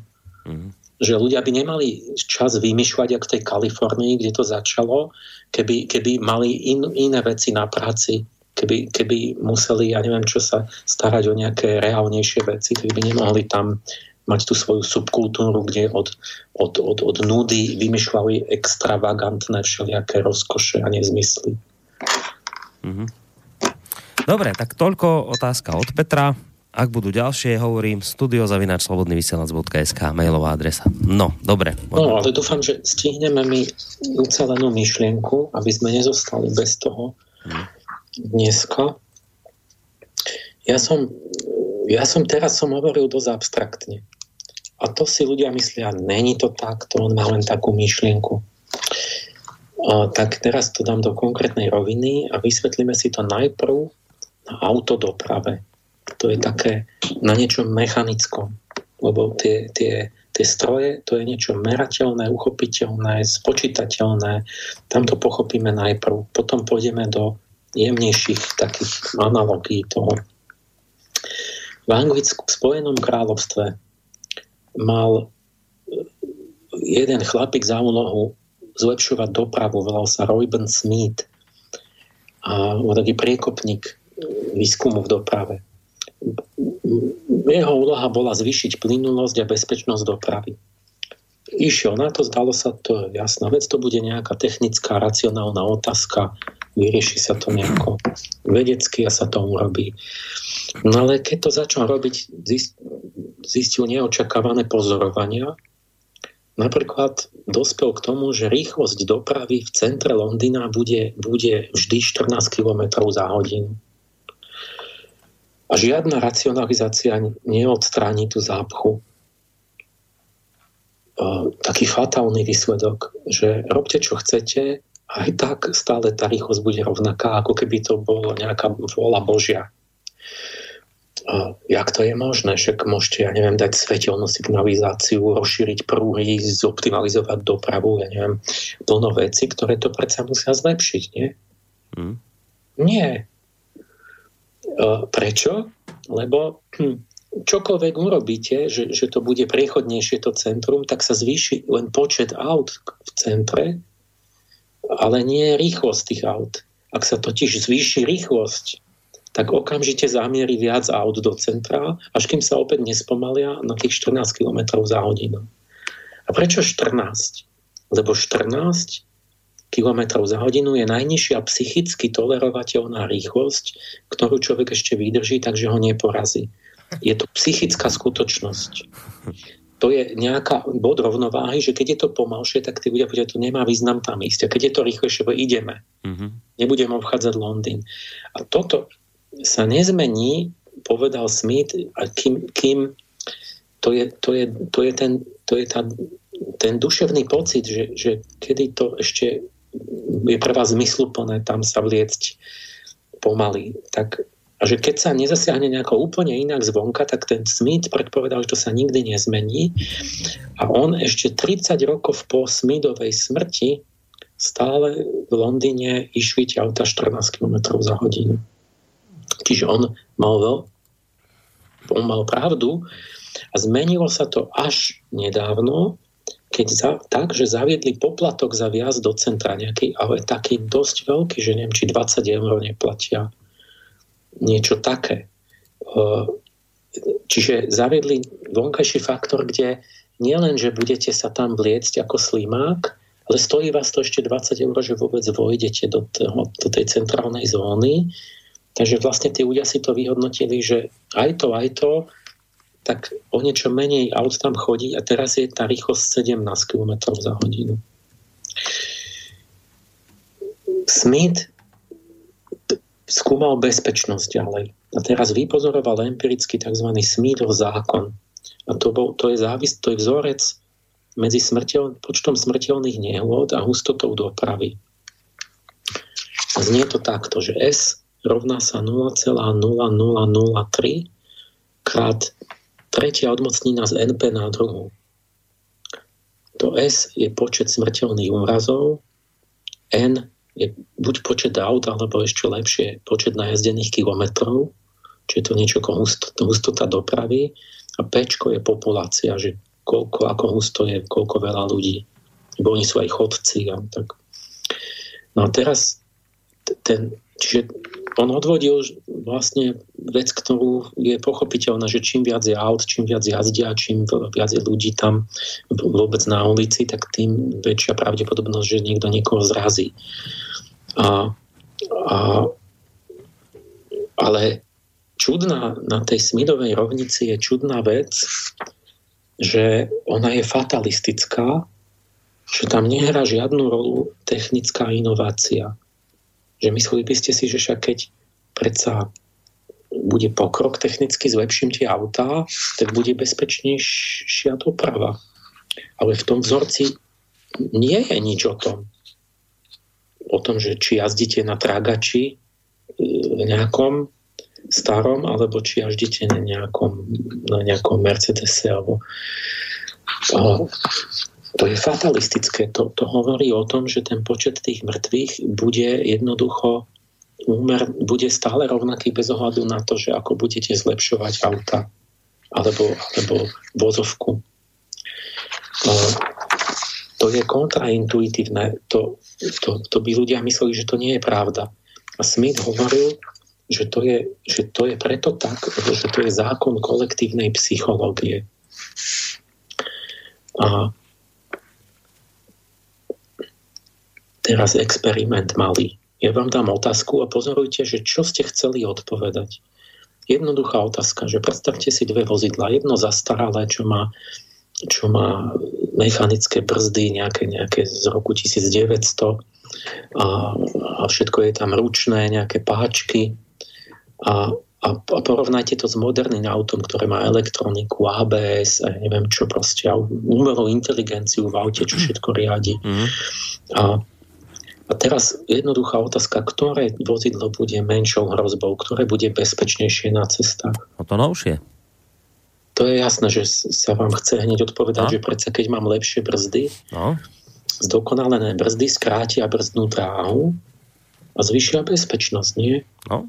Že na starom aute, ja neviem, zabrzdím, tak ešte 15 metrov pôjdem, než to no, zabrzdí. A na novom zabrzdím no. na 5 metroch, čiže nezrazím toho chodca. No, presne tak.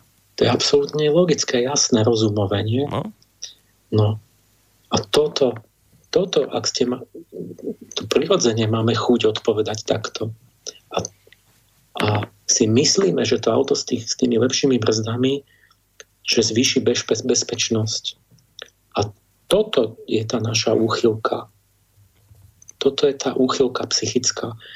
Že sme materialisti a my to vôbec nechápeme. Vôbec tomu nerozumieme. Lebo to sú tie veci, že to my, ne, my nevieme o tom. V tom je ten problém celý že nevieme, že sme pod vplyvom nejakého ducha. Proste skutočná pravdivá odpoveď je, že brzdná dráha sa neskráti.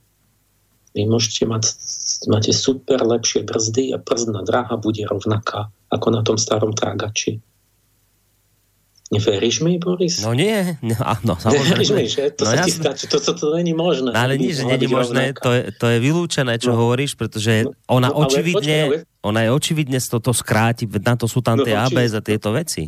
No, no vidíš, a teraz te, treba, aby ste to zažili, ten moment, že ale pravda je taká, že tá brzdná draha sa vôbec neskráti. Čiže kde máš poruchu ty v tvojom príjimači?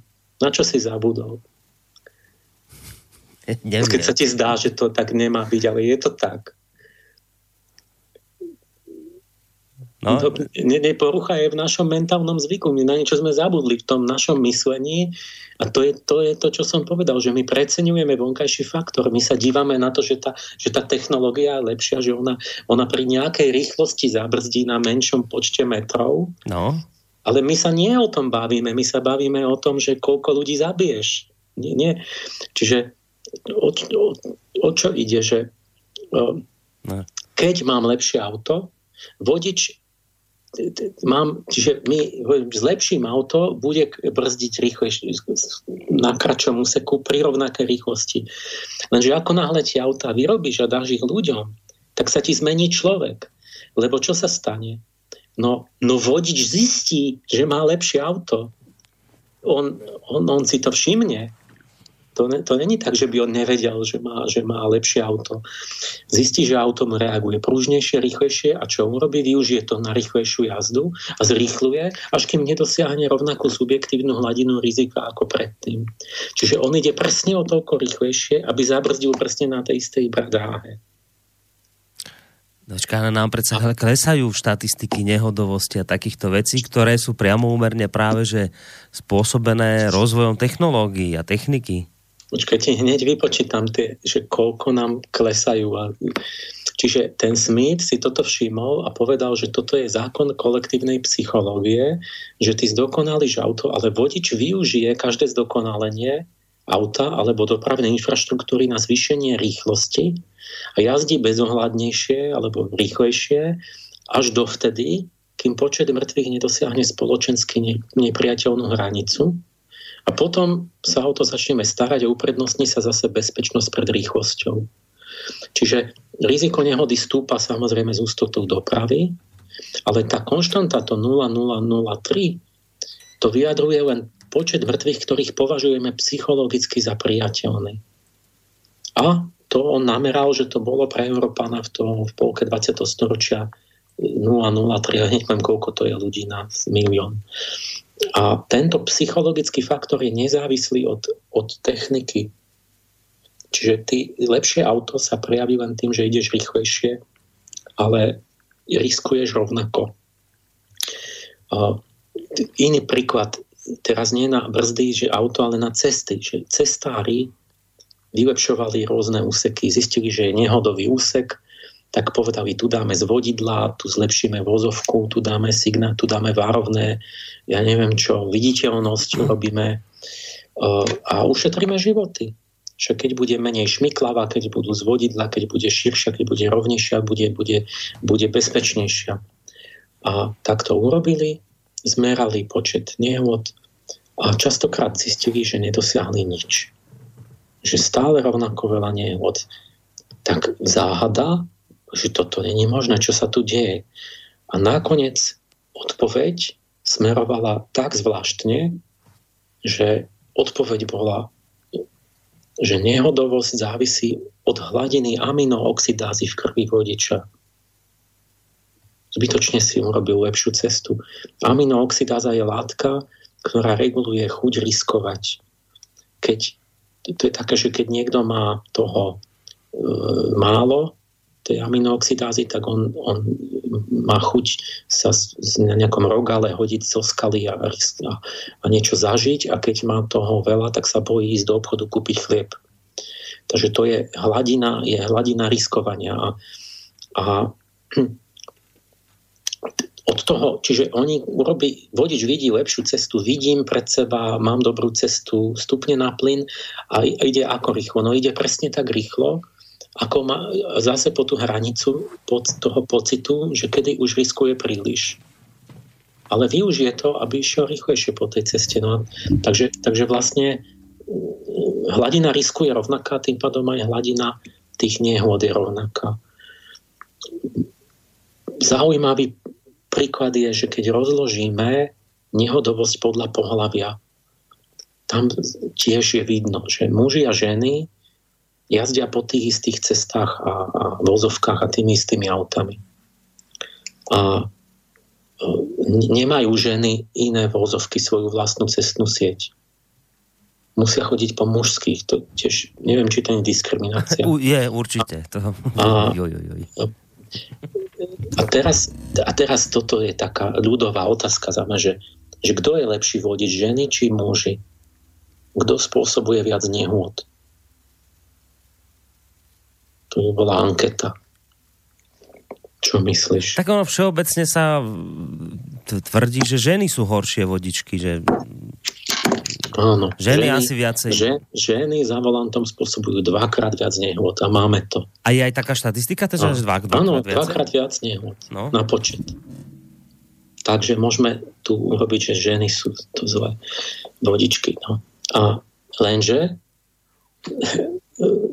dá sa dívať rôzne na to, že sú to dvakrát viac nehod, ale to sú také menšie nehody so škodami na majetku. Že ona niekde oškre a niekde zbuchne a tak. Mužskí vodiči majú dvakrát, majú dvakrát menej nehod, ale dvakrát viac smrteľných. Mm-hmm. Čiže menej, ale horších. Prečo? Lebo ženy naozaj horšie šoferujú, lebo majú slabší technický zmysel priestorovú orientáciu, lebo to je typicky mužská záležitosť riadiť nejaký stroj, nejaký vonkajší systém a pohyb a tak.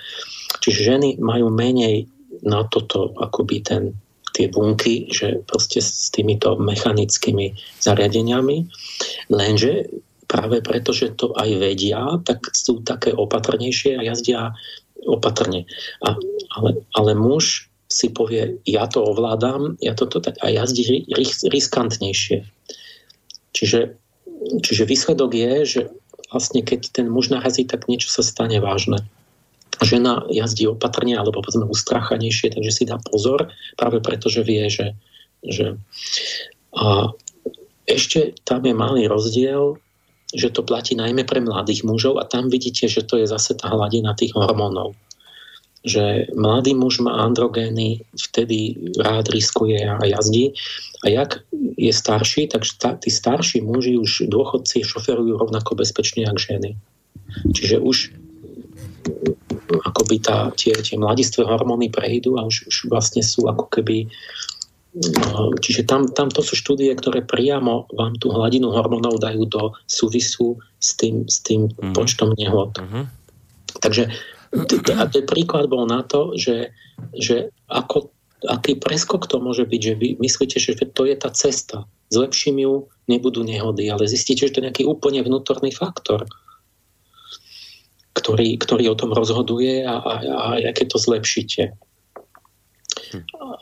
Niekoľko príkladov, že teraz si uvedomte, že povedzme bezpečnostné pásy, exemplárny prípad, politika, zavedú sa, pripisujú si zásluhy tí poslanci, že my sme presadili bezpečnejšiu jazdu, lebo sme zavedli bezpečnostné pásy do aut. To bolo neviem kedy.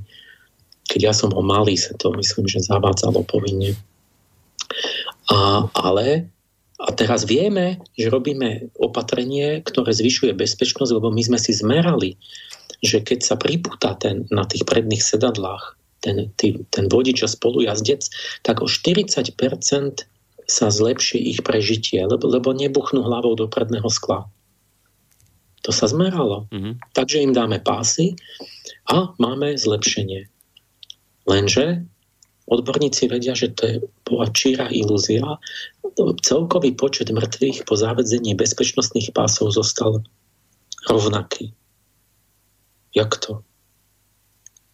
No, sme na niečo zabudli. No tak to, čo Lebo... som hovoril predtým, zmenil sa nám človek opäť s tým, nejakým spôsobom, nie? No, no a kde je presne kto aký? No my sme si vybrali, že sme merali na prednom sedadle tých dvoch. Tí, tí dostali pás. A čo sa stalo, že keď on mal pocit, ten, ten vodič sa cítil istejšie, tak čo on robil? Išiel trochu riskantnejšie a ten počet mŕtvych sa iba rozložil medzi ostatných účastníkov cestnej premávky a o to, čo oni menej buchli do predného skla, tak o to viac zomrelo motocyklistov, cyklistov, chodcov hm. a detí na zadných sedadlách. To je skutočné. Suma sumarum, rovnaký počet mŕtvych. Uh, lebo pri tej rýchlejšej jazde zase deti preleteli a, a tak. Tento jav to, je, to sa veľa skúmalo, sa to volá, že kompenzácia risku alebo homeostáza risku. Znamená to to, že, že bezpečnostné výhody technického zdokonalenia, ktoré by potenciálne mohli priniesť vyššiu bezpečnosť, ju neprinesú, lebo sa využijú len ako výhody výkonu. Čiže ľudské správanie sa adaptuje na nový vynález a potom môže pohotiť, pohotí ten pôvodne zamýšľaný benefit buď celý, alebo z časti, z nejakej veľkej časti. Záleží presne, čo to je. A niektoré opatrenia môžu byť dokonca kontraproduktívne. Čiže vy urobíte bezpečnostné opatrenie a zomiera vám viac ľudí. Je to možné? Hm. Napríklad jednoduchá vec. Prechody prechodcov, ja dúfam, dúfam že vás prekvapujem teraz, že prechod prechodcov je predsa na to, aby bezpečne mohol prejsť chodec cez cestu. To je, to je bezpečnostné opatrenie, ktoré, ktoré znižuje bezpečnosť. Na, na Počkej, že znižuje? Že znižuje? Znižuje. Áno, nie že, zmiz, nie, že to zostane rovnaké, ale je, je to opačne. Na prechodoch príde o život dvakrát viac ľudí, než bez prechodu, kde, keby ste ho dali preč. V Los Angeles dokonca niekedy kvôli tomu vymazali tie prechody. Neviem, či to dali zase späť, alebo... Uh, lebo, a prečo, jak to?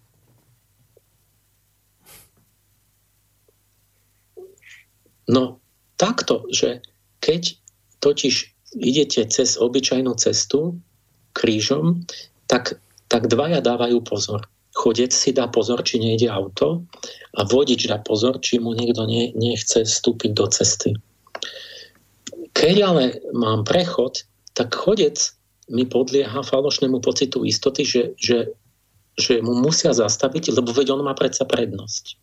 Takže ten chodec sa vám nedíva. Nezažili ste to stále? Že vám ide cez prechod a, a pozera sa do zeme? Lebo on je na prechode. Ale to, to, ale to je jeho teória. Proste tá, tá realita je potom taká, že jeden z tých dvoch sa nedíva, je to už iba na tom vodičovi, keď ten vodič náhodou je rozptýlený alebo niečo je, tak ho zrazí. No a tak dojde k tomu, že na prechodoch vlastne pod sugestiou prechodu chodia ako slepí ľudia a myslí si, však on mi má zastaviť. No a tak, ale keď ti nezastavil ti, zrazil ťa. to je skutočné, to, čo vravíš. No, no, Čiže keby my sme boli racionálni, tak tie prechody dáme preč. To, toto platí pre prechody, ale bez svetiel. Lebo jak tam mám červenú, zelenú, no tak on, oni potom tie svetlá regulujú tých ľudí. Mm. Takže tam je dvojnásobok tých nehôd. Uh, teraz, teraz som dal príklady na to, že vlastne ako by sa zdá, že, že hoci čo vylepšujeme, tak tá nehodovosť je tak stále rovnaká. Uh, teraz ale dáme opačný príklad, že, to, že, že je to také zlé, že sa nedá vôbec nič robiť. Dá, dá sa, dá sa počet obetí dopravy znížiť, lebo, lebo to, to je jak s tým, s tým Lond, centrom Londýna, že napríklad maximálna rýchlosť napríklad obmedzenie rýchlosti maximálnej, že proste nesmieš ísť viac ako 50, naozaj zabraňuje kompenzovať ten risk, že vlastne nedovoluje ti ísť rýchlejšie, čiže ty, ty si donútený pod hrozbou pokuty, mm-hmm. ideš možno 60 alebo tak, ale nemôžeš ísť 100 v tom centre. Mm. Takže vlastne to, to je také vonkajšie opatrenie, že ktoré akoby, že naozaj to zníži. Alebo Japonci presmerovali 70% prepravy osôb do tej špičkovej hromadnej dopravy, že majú magnetický vlak. A tak, tak samozrejme, že keď tisíc ľudí ide v tom vlaku, a nie, namiesto tisíc aut a ten, ten vlak nemá prekažky, že, že to je také opatrenie, že to naozaj potom, Zníži že oni idú jasné. bezpečnejšie na priemerne na jednu osobu. Mm-hmm. A Čiže nie je to tak, že by sa nedalo nič robiť, ale treba si uvedomiť, že kedy a kedy nie a že kedy je to ilúzia. A teraz, čo si ty hovoril, že jak sa nám zlepšila doprava od, od ten počet nehôd vyvrcholil niekedy v 60 70 rokoch bol taký boom automobilizmu, nejak možno vrcholil. A od 70. rokov rôzne tie opatrenia skutočne zredukovali počet smrteľných nehôd na obyvateľa na polovicu. Čiže za posledných 50 rokov sa nám podarilo na polovicu stlačiť nehody na, na človeka. Mm. Ale ja ešte toto k tomu chcem povedať, že, že Čiže má zmysel robiť nejaké opatrenia, ale pozrime sa na to zase z dlhodobej, čiže celkovej perspektívy. Že čo sa deje? Poďme 100 rokov dozadu. Do roku 1920 na amerických cestách pod kolesami aut ročne hynulo 114 ľudí na 1 milión obyvateľov. Pred 100 rokmi presne. A dnes 2019, povedzme 2020, skoro, o jedno storočie neskôr, no koľko ľudí hynie na cestách amerických? To už asi tušíš koľko. No, ja, ja neviem. Bolo 114 pred 100 rokmi. Vy takisto? že to isté číslo? Keď, keď doteraz o tom takto vlastne hovoríš, tak podľa Aha, to by to malo 100, byť to isté? 114. Čiže my hovoríme, že, pokro- že robíme pokrok, ale, ale zase keď už trošku pozriem z vyššej perspektívy, za 100 rokov sme neurobili žiaden pokrok. A ono to naozaj bolo tu 114, neviem v ktorom roku, či o 17. som mal poslednú štatistiku. Samozrejme, že to, to, že to je 14, je, to je náhoda, že to je, každý rok to je trochu iné, 117, mm-hmm. 111, no, ale, ale je to, je to skoro to isté číslo približne, ako to bolo presne pred 100 rokmi. Čo, čo sa stalo? V čom, kde je pokrok? No vzrástol, čo je rozdiel oproti pred 100 rokmi? No úžasne vzrástol počet automobilov a tým aj počet najazdených kilometrov. Čiže keď ja neviem, môžeme mať tisíckrát viac automobilov a, a neviem, koľko viac jazdíme, každý ten automobil. Takže my ten pokrok technicky je v tom, sa odrazil v tom, že my každý kilometr prejdeme 20 krát bezpečnejšie. Čiže, čiže že, že môžem, ja najazdím vtedy najazdil tisíc kilometrov a teraz 20 tisíc a, uh-huh. a za, za ten istý čas sa mi stane rovnako nehôd. Uh-huh. Čiže to je pokrok. Ale ktorý vošiel do toho. Áno, že pokrok je v tom, že najazdím viacej šťastných kilometrov. Ki, ki, kilometr je bezpečnejší. Hej, áno, a, áno. Ale človek není bezpečnejší, lebo aj vtedy, aj dnes má priemerný Američan rovnakú šancu, jedna ku 100, že jeho život skončí pod kolesami bo 114 na milión, ale žiješ, to je za rok a žiješ teraz primerne Američan 78 rokov, bo koľko, tak to máš asi 1 ku 100 a to je taká istá ako pred 100 rokmi. Čiže človek není bezpečnejší na americkej ceste po 100 rokoch, ale je úplne presne rovnaké nebezpečie má. A o čo ide nakoniec? Veď chceme, aby, sme, aby, sme ne, aby nás nezrazilo auto nie? v tom konečnom dôsledku. Hmm nie, nie len to, to, to je vyšší cieľ, než že, že najazdíme, že ja neviem, že, že najazdím strašne veľa kilometrov. K tomu sa vrátim. Čiže čo sa možno stalo, že v tých 20 rokoch, že, že my, že áno, ono to kolíše, ide to, to ide hore-dole, niekedy to vyvrcholí, keď to vyvrcholí, nastane reakcia, ide to zase dole, ale, ale čo, keď sa to zase, čo keď sa to takto kolísanie iba zrovnáva okolo tej smidovej konštanty, že, že koľko nám je priateľných tých nehôd. Mm. A potom sa o to zase nestaráme, takže sa to zase v 20. rokoch už bola takáto reakcia verejnosti, že narastal automobilizmus. Boli karikatúry v novinách, že automobil bol na oltári ako nový moloch, ktorému obetujeme naše deti. Lebo, lebo, lebo plno detí zrazu, zrazu pod autami skončilo. A minister Hoover zvolal celoštátnu konferenciu, kolektívna psychika zareagovala, požadovala znížiť, musí niečo robiť, ľudské straty, nevinné deti hynú a my obetujeme automobilovému božstvu vlastne e, novopohanstvo a, a tak sa začalo niečo robiť a zníži sa to na priateľnú mieru, nejaké opatrenia. A potom, keď sa to zníži, tak je nejaký taký pocit, áno, teraz sa už urobilo a je to, že jeden zo 100 Američanov môže zomrieť, tak to, to sa stane, to je náhoda. Mm. To už môžeme to nehať tak. Zase už sú dôležitejšie problémy potom. Takže my naozaj tam je tá psychologická konštanta, že, že niečo robíme, potom povieme, no OK, tak to už ak to nie je viac, tak iné veci máme tu dôležitejšie, máme takú, takú krízu a tak. Ale u Európanov je to teraz len každý 150. Čiže náš pocit v Európe je, že mm. život je cenejší, že, že keď, tak, keď 150. môže zomrieť. A, a keď, keď je to viac, tak treba niečo robiť. Ale v Afrike je to každý 30. V Afrike môže každý 30. zomrieť pod autom kým začnú to je, niečo. To je OK. Čiže kým to je to do 30 tak ich to nerozruší, hej? Že o toto ide. Nie, nie, lebo a teraz vidíte ten pomer, že akú cenu má život, kde, mm-hmm. že, že v, v, v Afrike má 5, 30, to znamená, v Afrike má 5 krát menšiu cenu ľudský život než v Európe a trikrát menšiu než v Amerike.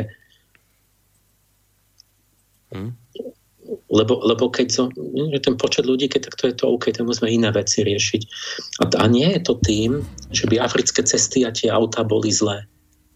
Že oni kúpia staré autá a majú zlé cesty, lebo, lebo, lebo to nejde o to. Vodič má prispôsobiť jazdu aj tak okolnostiam a 6 sedmin tých smrteľných nehôd spôsobuje ľudský faktor. Nie je to, že mám staré auto a zlú cestu, ale to, že Afričania jazdia bezstarostne, bezohľadne, opity, ignorujú predpisy a idú aj na červenú. Mm-hmm. Takže to je zase ten psychický faktor. A, ale teraz, keď vidíme tie kontinenty, tak vysvitá jedna vec dôležitá pre nás, že tá smidová konštanta predsa není nezmeniteľný osud. On, to, on tam mal konštantné číslo. 0,0003, lenže v Európe to je 0,0002 a v Afrike 0,001. Takže v tej konštante jeho zdanlivej sa skrývala premenná, ktorú on neuvažoval. Mm-hmm. To je úroveň morálneho vedomia, to je to pociťovanie toho, že ako záleží na živote. Čiže my tu a môžeme povedať, že to, čo bolo u neho, to, to čo sa debata, že to, čo to je za fata, fátum, tá tvoja konštanta, že prečo by muselo zomierať. No nemusí, ale my musíme otvoriť tú dimenziu duchovnú, že to, ten osud je, to je, čo je náš osud? To, naša povaha je náš osud. Že, že my môžeme tú Smithovú rovnicu pre... Ja som ju vylepšil, som ju prepísal tak, že namiesto tej konštanty som dal premennú M, morálne, morálna úroveň vedomia. A do tej by sa dali také veci, že ohľadu plnosť, zodpovednosť, sebaovládanie, cvičenie zručnosti, proste nejaká, nejaké zdo, duševné hodnoty alebo, alebo zručnosti. A keď to M je vyššie, tak tie obete klesnú. A potom tá rovnica by znela, že počet smrteľných hodnôt rovná sa to isté, čo bolo, tretia odmocnina NP na druhu, ale nie je krát nejaké konštantné číslo, ale krát 1 lomeno M, Čiže čím viac zvýšim vedomie ľudí, tak tým budú jazdiť naozaj opatrnejšie alebo nejako múdrejšie, bude im na tom záležať a mám menej obeti. Ale musel som zapojiť tú, tú mm-hmm. dimenziu Morálky. vnútornú, tú, tú morálno, akoby poviem, duševno takúto. Inak a tu vidíte, to je tá deravá nádoba. Ja môžem zdokonalovať auta ako chcem a ten počet bude naozaj stále rovnaký tých mŕtvych. Lebo ten, ten človek vykompenzuje ten risk a konečný počet mŕtvych v tej rovnici bude, bude že tam to unikne, že čím dokonalejšia technika, tým viac budem jazdiť povedzme rýchlejšie a to, o čo išlo, aby, že koľko ľudí zomiera, to bude stále rovnaké, lebo to bude dané proste tým, tou, jednoducho tým pocitom toho, toho tými hodnotami, že nakoľko záleží a nezáleží na, na čom. Mm-hmm. Teraz môžeme urobiť dokonca taký krok som urobil, že, že no dobre, sme šli do, do začiatku automobilizmu pred 100 rokmi. Ale my sa môžeme opýtať, a a keď chodili ľudia na koňoch pred vznikom automobilu, to koľko bolo nehmot? Jak to zistíme? Ja som to našťastie zistil tak, že v roku teraz odhadnite to, že, že tak kone sú bezpečnejší, kon, bezpečnejší konský povoz alebo nebezpečnejší než auto. Tak asi by mal byť bezpečnejší, ale však ja neviem, ide pomenej, nie? Si predstavte, ide, ide pomaly, čo no? sa môže stať. No? Tak poviem ti, čo sa môže stať, že, že ide pomalšie, ale ťažko sa brzdí. Tam máš iba nejakú takú, takú, takú tyčku, ktorú strčíš do kolesa a teraz predstav si, máš naložený voz sudmi vína a ty to tam brzdíš nejakou paličkou. No tak a zvezeš sa dole kopcom. No, máš také blbé brzdy, že, že niekde nabúraš. Uh-huh. Kolesa nemali, neboli pneumatiky, takže musel si mať vysoké kolesa, aby, lebo, aby vôbec to išlo po hrbolatých tých kamenných cestách, ale na tej, v tej, z tej výšky sa ten povoz prevrhol a niekoho na ulici zadlavil. Kone sú plaché, kopu, nedajú sa ovládať, splašia sa ti kone a, a niekoho prejdú, kopnú niekoho. Pohoniči mali povedz bezohľadných ľudí typický pohonič. Prečo? No on dostal peniaze, chce čím skôr urobiť zákazku, tak ide, ide čím rýchlejšie a, a, a ľudia musia odskakovať. Hmm. Čiže takisto tam boli rizika, a tak, ale jak to bolo, koľko to bolo naozaj, tak našiel som štatistiku 1912, to bol taký rok, že v New Yorku presne automobily práve prečíslili konské záprahy. Čiže počas toho roku sa stalo, že bolo automobilov rovnako ako konských záprahov. A vtedy už počítali nehodovosť a kone aj auta spôsobili presne polovicu smrteľných nehod. Zhruba polovicu každý. A spolu 106 mŕtvych na milión. Čiže zase, zase sme okolo toho 114. To znamená, že kone aj auta mali rovnakú rizikovosť rovnakú ako keď boli kone, rovnako keď boli kone aj auta, rovnako aj keď boli len auta a rovnako aj, aj ako dnes. Hm. A tá si predstavte, že odkedy to je tá konštanta. A tá, tá, ten, tie konské záprahy chodili potom Ford Model T, ktorý vyzeral ako koč, prvotina auta neexistovala svetelná signalizácia, neexistovali dopravné značky, žiadne predpisy dopravné a žiadne vodičské preukazy, čo ľudia len tak si kúpil auto a proste chodil. A žiadne opatrenia, nič, ešte ani zákon A, a len, len ulice boli stále rovnako nebezpečné, aj keď v čase samých koní, aj v čase samých aut, aj dnes. Toto je úžasná vec, lebo ten Smídov koeficient zistíte, že vlastne je úplne nezávislý od technickej realizácie. To je úplne jedno, či to je auto alebo kôň. A to je vnútorná skutočnosť, ktorá je ako platónska idea niekde a tá sa stelesní v každej dobe iným spôsobom. Do konského povoza alebo do nejakého Ferrari.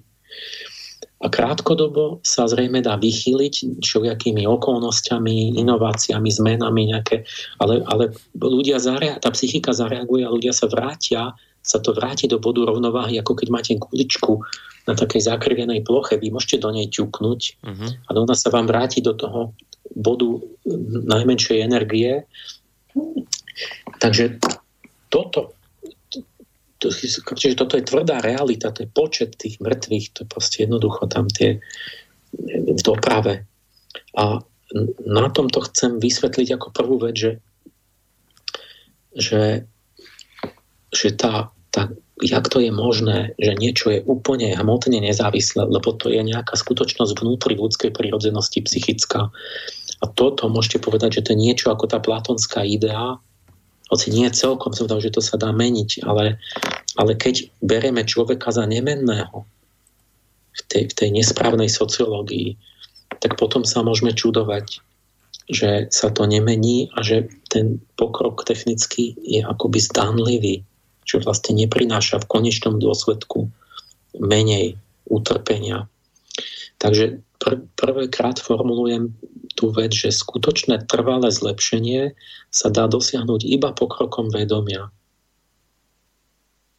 Teda za predpokladu, že robíme nejaký pokrok, ten technický, tak čo bereme my za samozrejme, ale že bez pokroku vedomia to nejde. Mm a, a, a technický pokrok je súčasťou pokroku vedomia, lebo však to je pokrok myšlienok. Takže vlastne vôbec celý pokrok je po vedomí a musí byť celistvé. Nemôže byť orientovaná iba na techniku. A idem ďalej? Ešte máme pol hodinku. Po, ďalej, lebo máme, pozerám pol hodinku do konca relácie, aby sme to všetko stihli. Poďme, že teraz Dobre, to ste možno pochopili, ale teraz, teraz to začne byť len za, za, zaujímavé, že teraz si poviete, no tak dobre, tak uznáme, že cesty nie sú bezpečnejšie ako na obyvateľa, no ale pokrok je predsa aspoň v tom, že sa dostaneme všade rýchlejšie. A to, to je ďalšia evidentná vec, že všade máš, dneska jazdíš rýchlo, sa všade dostaneš rýchlejšie. A, a Myslíš, že sa dostaneš niekam rýchlejšie, ty, Boris? No jasné. Tak samozrejme. Ja to jasné. Že, a naozaj, a kam? Povedz mi. Napríklad do práce? Veď to hlavne chodí človek každý deň do práce. No a, tak, no a spočítajme skutočnosť, že koľko chodia ľudia do práce. Tak v 18. storočí, že väčšina ľudí, proste taký zase ten, ten priemer, bereme to, toho, toho tuctového človeka, že bol asi hodinu chôdze alebo cesty vozom od svojej práce.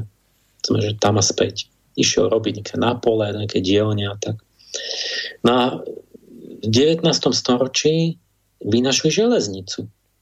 No a, ale vo, stra, čas strávený cestovaním sa vôbec neskratil vďaka železnici. Jak to? Však s železnicou ideš rýchlejšie. No.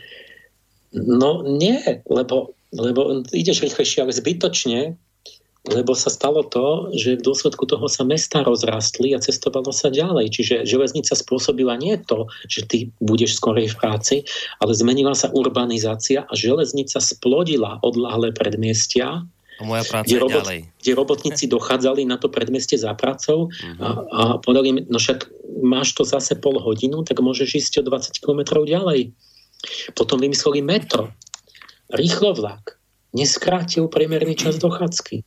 V Spojených štátoch dnes je to 53 minút tam a späť. V Británii 54 minút, v Číne 56 minút, len v Indii je to 72 minút. Individuálne to kolíše. Niekto má, ide pol hodinu stráviť denne a niekto dve hodiny. Mm. Ten už je chudák. Ale priemer, ten hey, priemerný sa bavíme, čas je okolo pol hodiny jedným smerom, čiže hodinu tam a späť. A to je, ho, hoci ako sa to točí, stále je to tak. Má to jednoduchý dôvod, totiž keď je, keď je dochádzka kratšia, môžete cestovať ďalej. Čiže si nájdem lepšie zamestnanie ďalej od domu, kde mám väčší plat a idem, alebo sa odsťahujem na predmestie, kde mám lačné bývanie a môžem si to dovoliť. Sprvu môžem. Hm. Neskôr už musím. Lebo lacnejší štvorcový meter núti firmu využiť konkurenčnú výhodu a odsťahovať sa von z centra, alebo ľudí, ktorí má menej peňazí, musí sa odsťahovať. Na druhej strane, čiže zase cestuje ďalej a, a pol hodinu. A na druhej strane, keď cestuje prídlho, tak to začne byť neúnosné. Už aj tak strávime cestovaním dva roky života teraz. A stratou ďalšej pol hodiny voľného času denne začnete byť nespokojní a do tej miery, že sa snažíte zmeniť zamestnanie. Nájdete si niečo, čo je bližšie aj za menej peňazí. Krátkodobo sa to vychyluje, že povedzme prúdky náraz Šanghaj, proste strašné megalopolis, Tokio, že dočasne sa to vy, vyšpohá ten priemer na 1,5 hodiny denne. Lenže nastane reakcia, ľudia z toho sú nervózni, tak sa investuje do rýchlo vlakov, proste štát niečo urobí a stlačia to znova na tú hodinu denne. Takže výsledok, neprešiel som na to ja, už ma predbehli, Jakov Zahavy je americké ministerstvo dopravy. Oni to tam presne skúmali na minúty.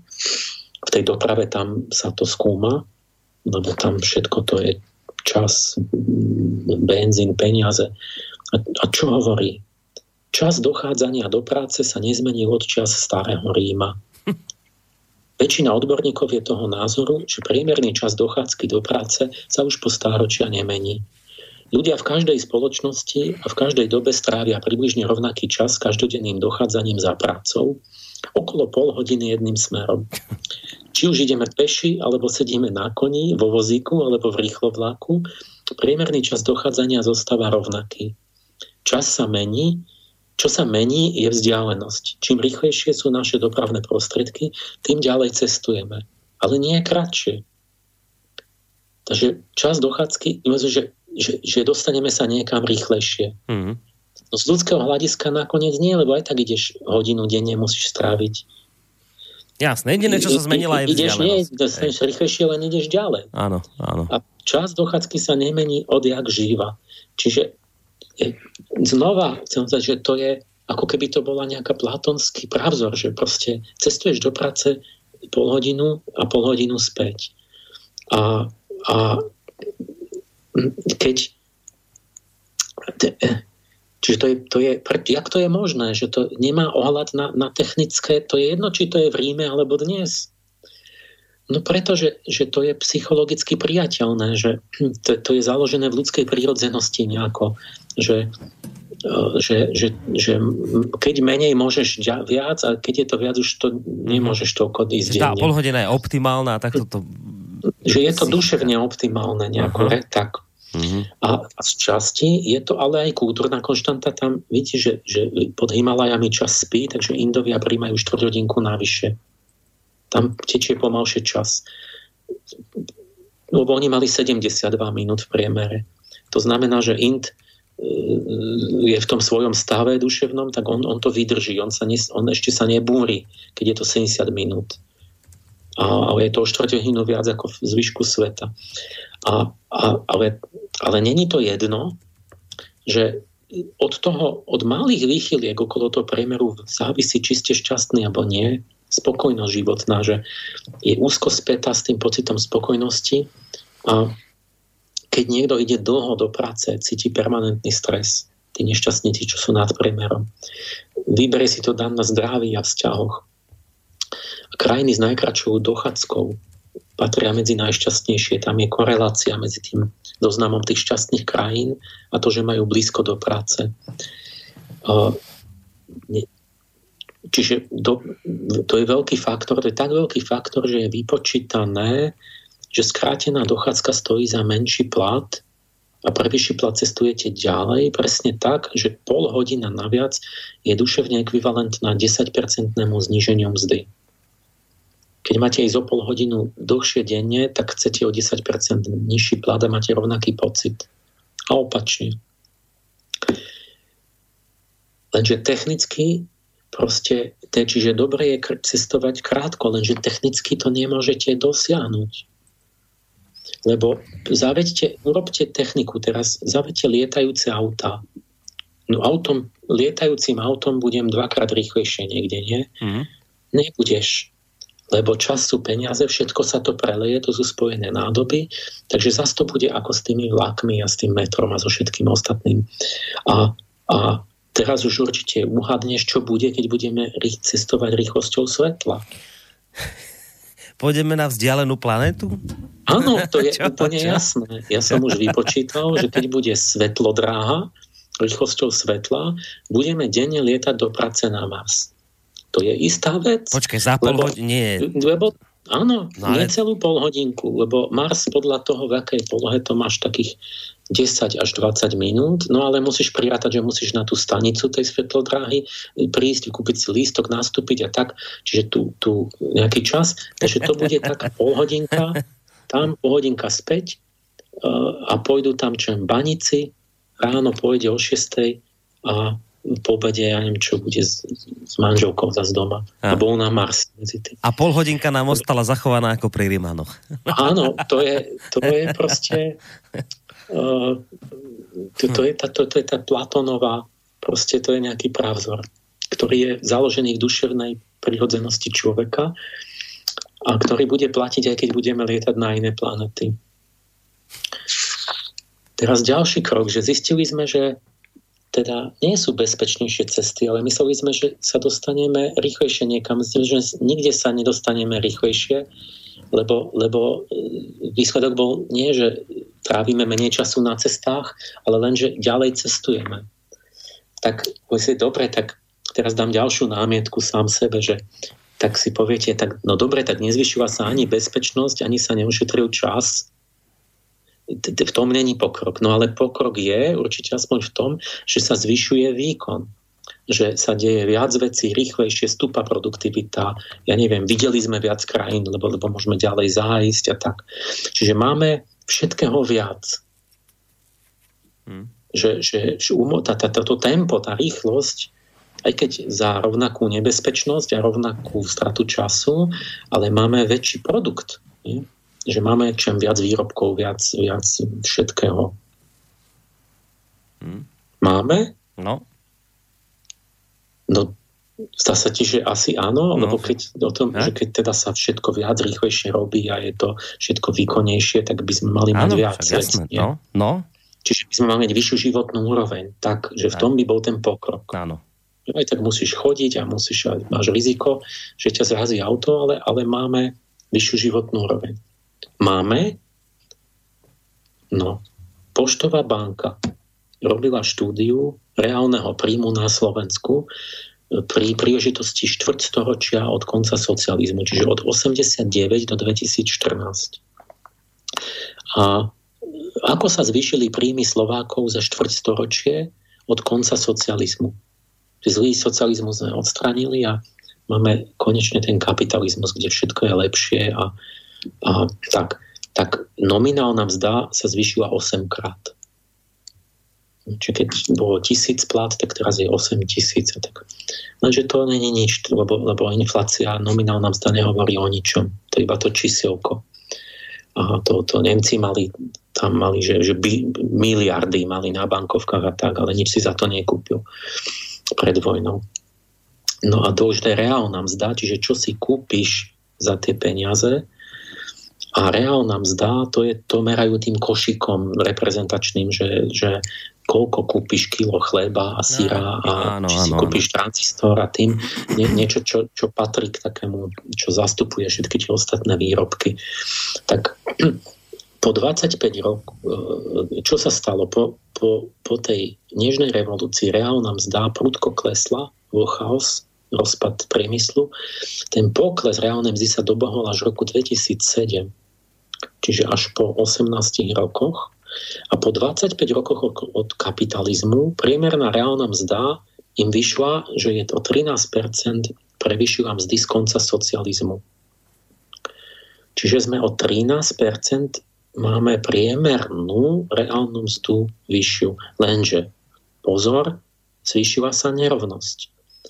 Ona je vyššia, uh-huh. priemerná reálna mzda, ale ty ju nemáš, tú priemernú reálnu mzdu, lebo to majú iba niektorí. Čiže dôležitá nie je priemerná mzda, ale medián príjmu.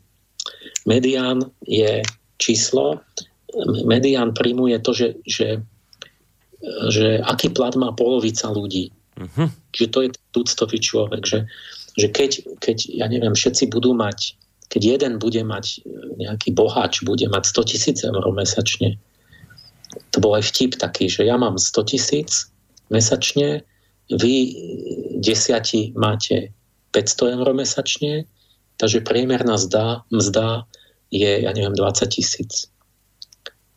Hmm. Takže sa máme dobre. No. Lenže nikto ju nemá, tú priemernú mzdu. Čiže to, čo má polovica ľudí, je medián. A pretože sa zvýšila tá, tá krivka tej nerovnosti, lebo, lebo vznikli tí boháči a tí obyčajní, tak medián príjmu klesol o 10% medzi tým. Takže o 13% sa zdvihol priemer, ale medián zostal, zostal tam, kde bol. To znamená, že ten väčšinový Slovák, ten početný Slovák s prechodom od socializmu ku kapitalizmu nezbohatol, nezískal nič. Ale ja som si myslel, keď som to počul, že to snad není pravda, že som myslel, že sme pokročili. No, ja som spočítal a zistilo, že nie. Že my máme te, v tom košíku máš to isté. Ja vám to teraz vymenujem, čo tam oni mali. Čiže on, tu, no, on im vyšlo, že o 3%, ale to, to už je otázne, tam plus minus percento, to, to zase vyjde trochu inak v každej štatistike. A ešte ale za socializmu sa robilo menej, podľa mňa teraz už chcú, aby si nadčasy, aby si robil do večera u súkromníka a vtedy už, ja neviem, piatok o druhej padla sa išlo zabávať sa celý víkend. Takže my, my vlastne nemáme, nič sme nezískali, nemáme ničoho viac.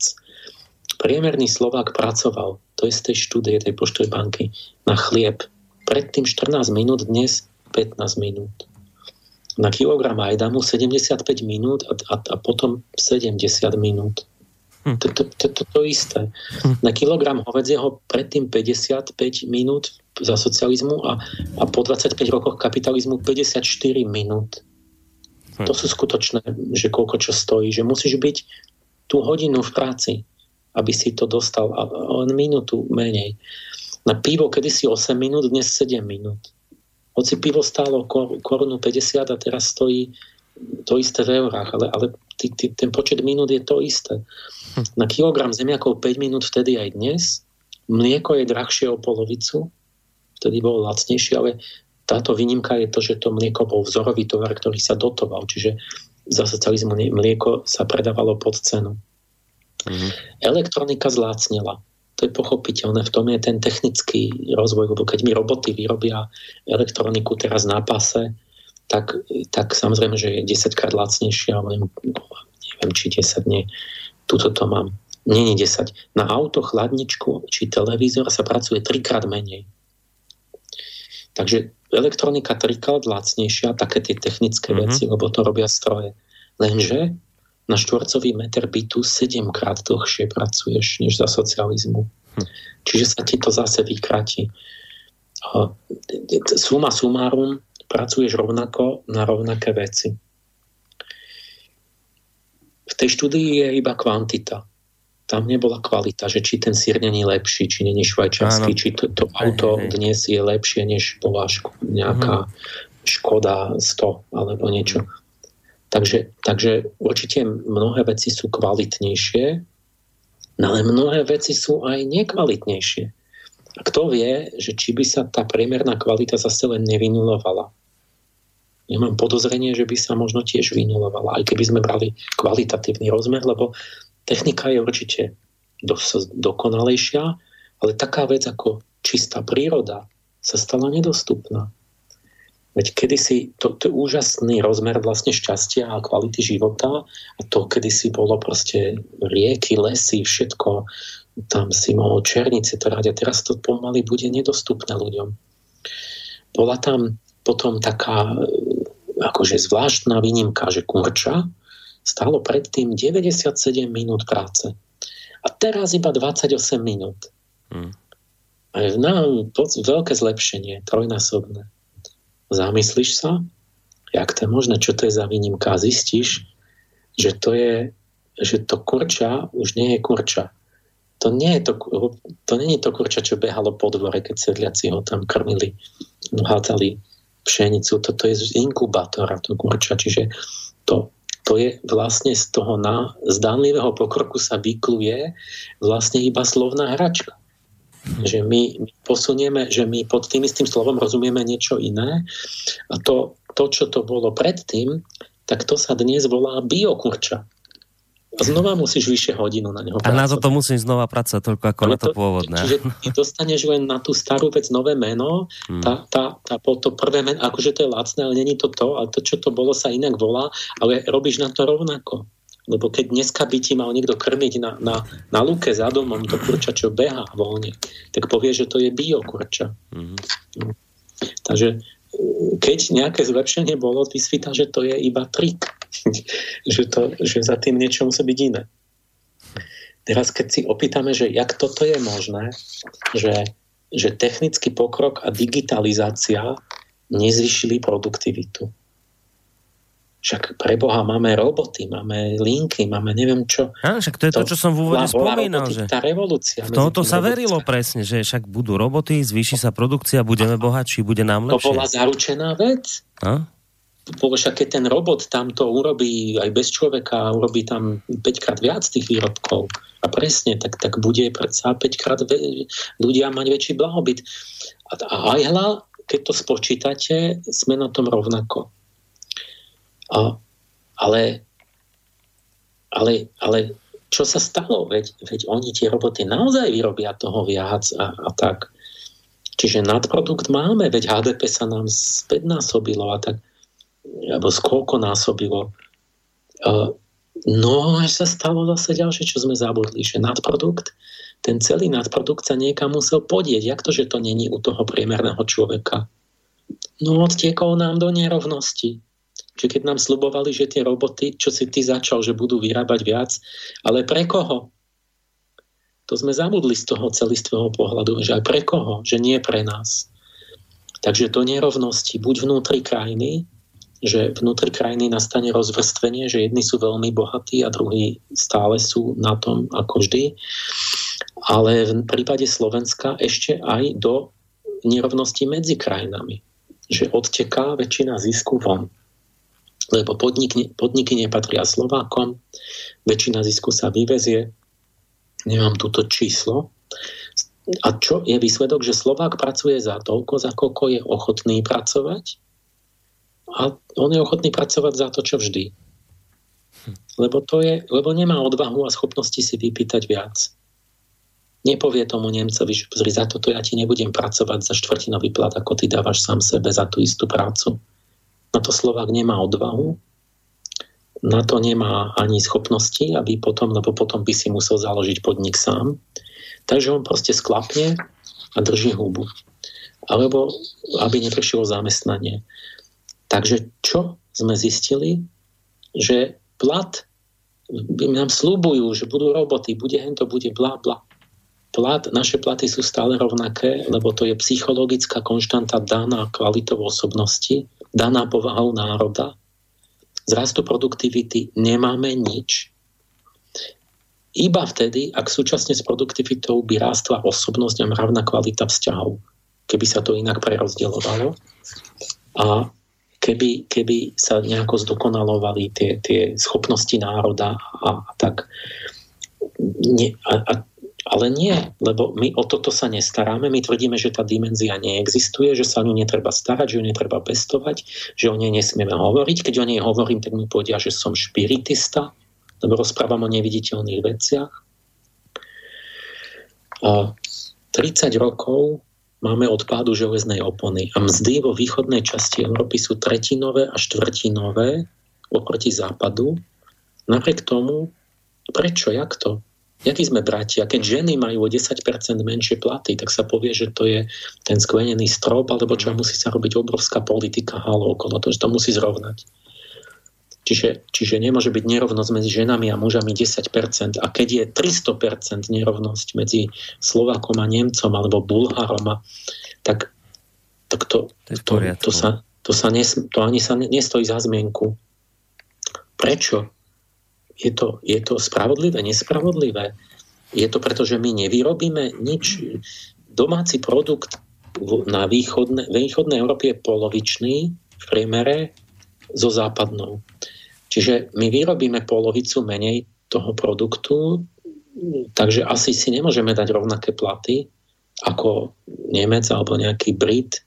Hmm. Ale, ale snáď by sme mali mať aspoň tie polovičné platy, keď vyrobíme polovicu. Ale nemáme, lebo tam je aj ten faktor, že si nie sme rovní. A to pracujeme viac. Východná Európa pracuje viac hodín do týždňa ako západná. Oni chcú mať voľno, chcú mať kvalitu života. My máme trčať v práci aj v sobotu. Forma, takže my formálne sme bratia v Európe, sme v jednej Európe, ale nie sme si rovní. Prečo? Lebo východoeurópan je, je sluha, je poskok.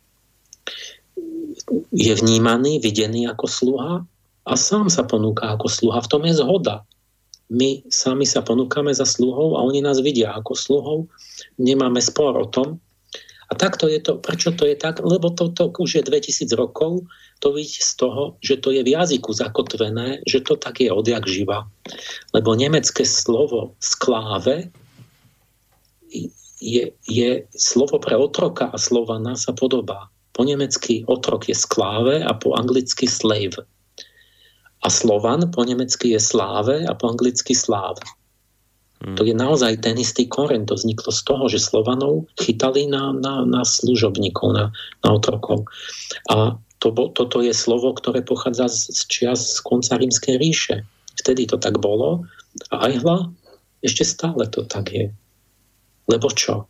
Lebo to je kultúrna konštanta to nezávisí od toho, že vy tam niečo vyhlasujete v Bruseli, nejaké zákony a formality právne a bla bla. Povaha človeka sa mení výchovou veľmi pomaly po dlhé generácie. A nemôžete to nejako oklamať. Zbytočne vyhlasujete zákony o rovnosti.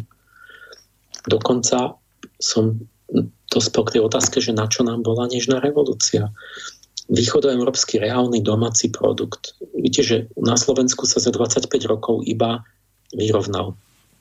Odtedy možno stúpol za 5 rokov. V Čechách podľa ich štatistik oni naozaj pokročili, lebo oni sú tam blízko západu a neviem, a sú šikovní. Ale, ale zase, keď zoberete Bulhárov, má nejakých viac Litvu, veľmi seriózne štatistiky, Madisonová databáza. Celkovo východná Európa e, sa zvýšil od konca socializmu produkt o 15% na hlavu.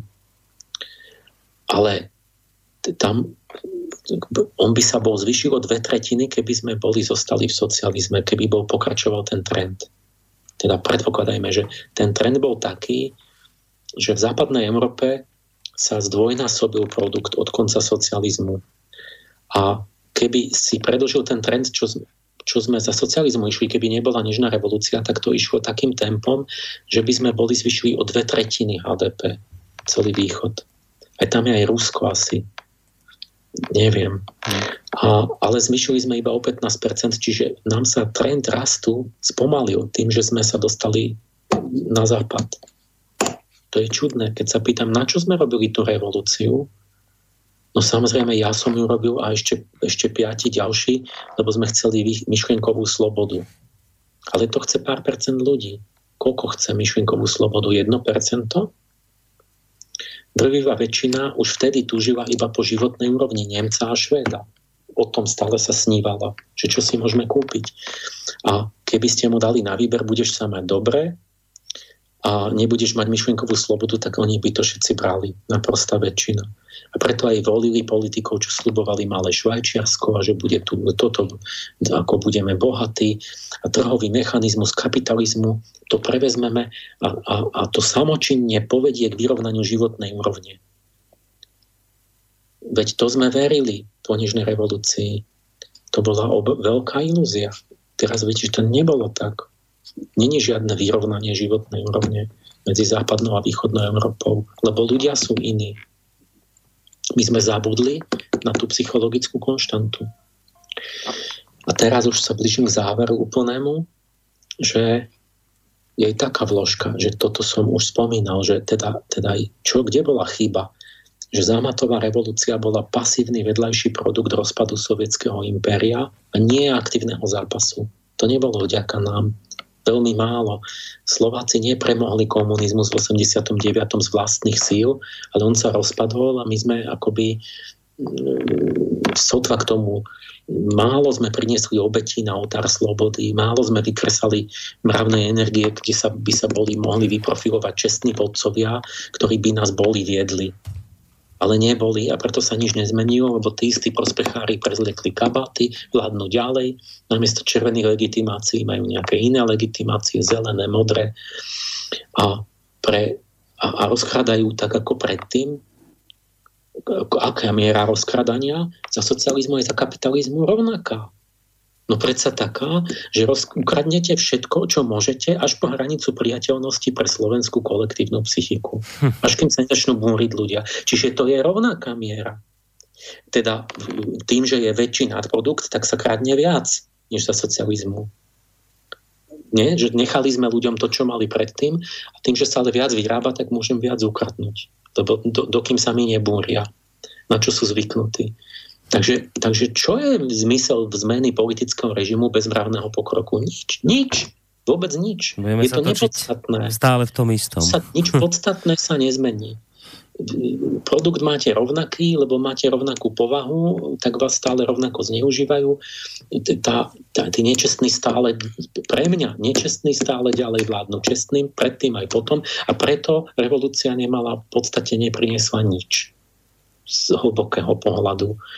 A ak niečo priniesla, ne, ani to nechcem absolútne popierať, ale tvrdím, že priniesla len toľko málo, koľko sme do nej vložili mravné energie a obeti, ale nič viac. Čiže keď tu bola nejaká hrstka disidentov a niečo, že niekto niečo naozaj riskoval, dal na oltár, to, tak to áno, tak to sa odrazilo v nejakom, ale toho bolo tak málo, že prakticky to bolo nič. Nie, nejakú správu som čítal, že mali ešte baci zoznam tých, tých disidentov, že to bolo, to bolo žalostne maličké číselko. Ostatní všetci sa báli. A teraz záver, k čomu som chcel dospieť. Toto je prvé vyvrcholenie tohoto cyklu, že teraz vysvetlím, prečo som to nazval, že novoelejská ekonomika, psychológia.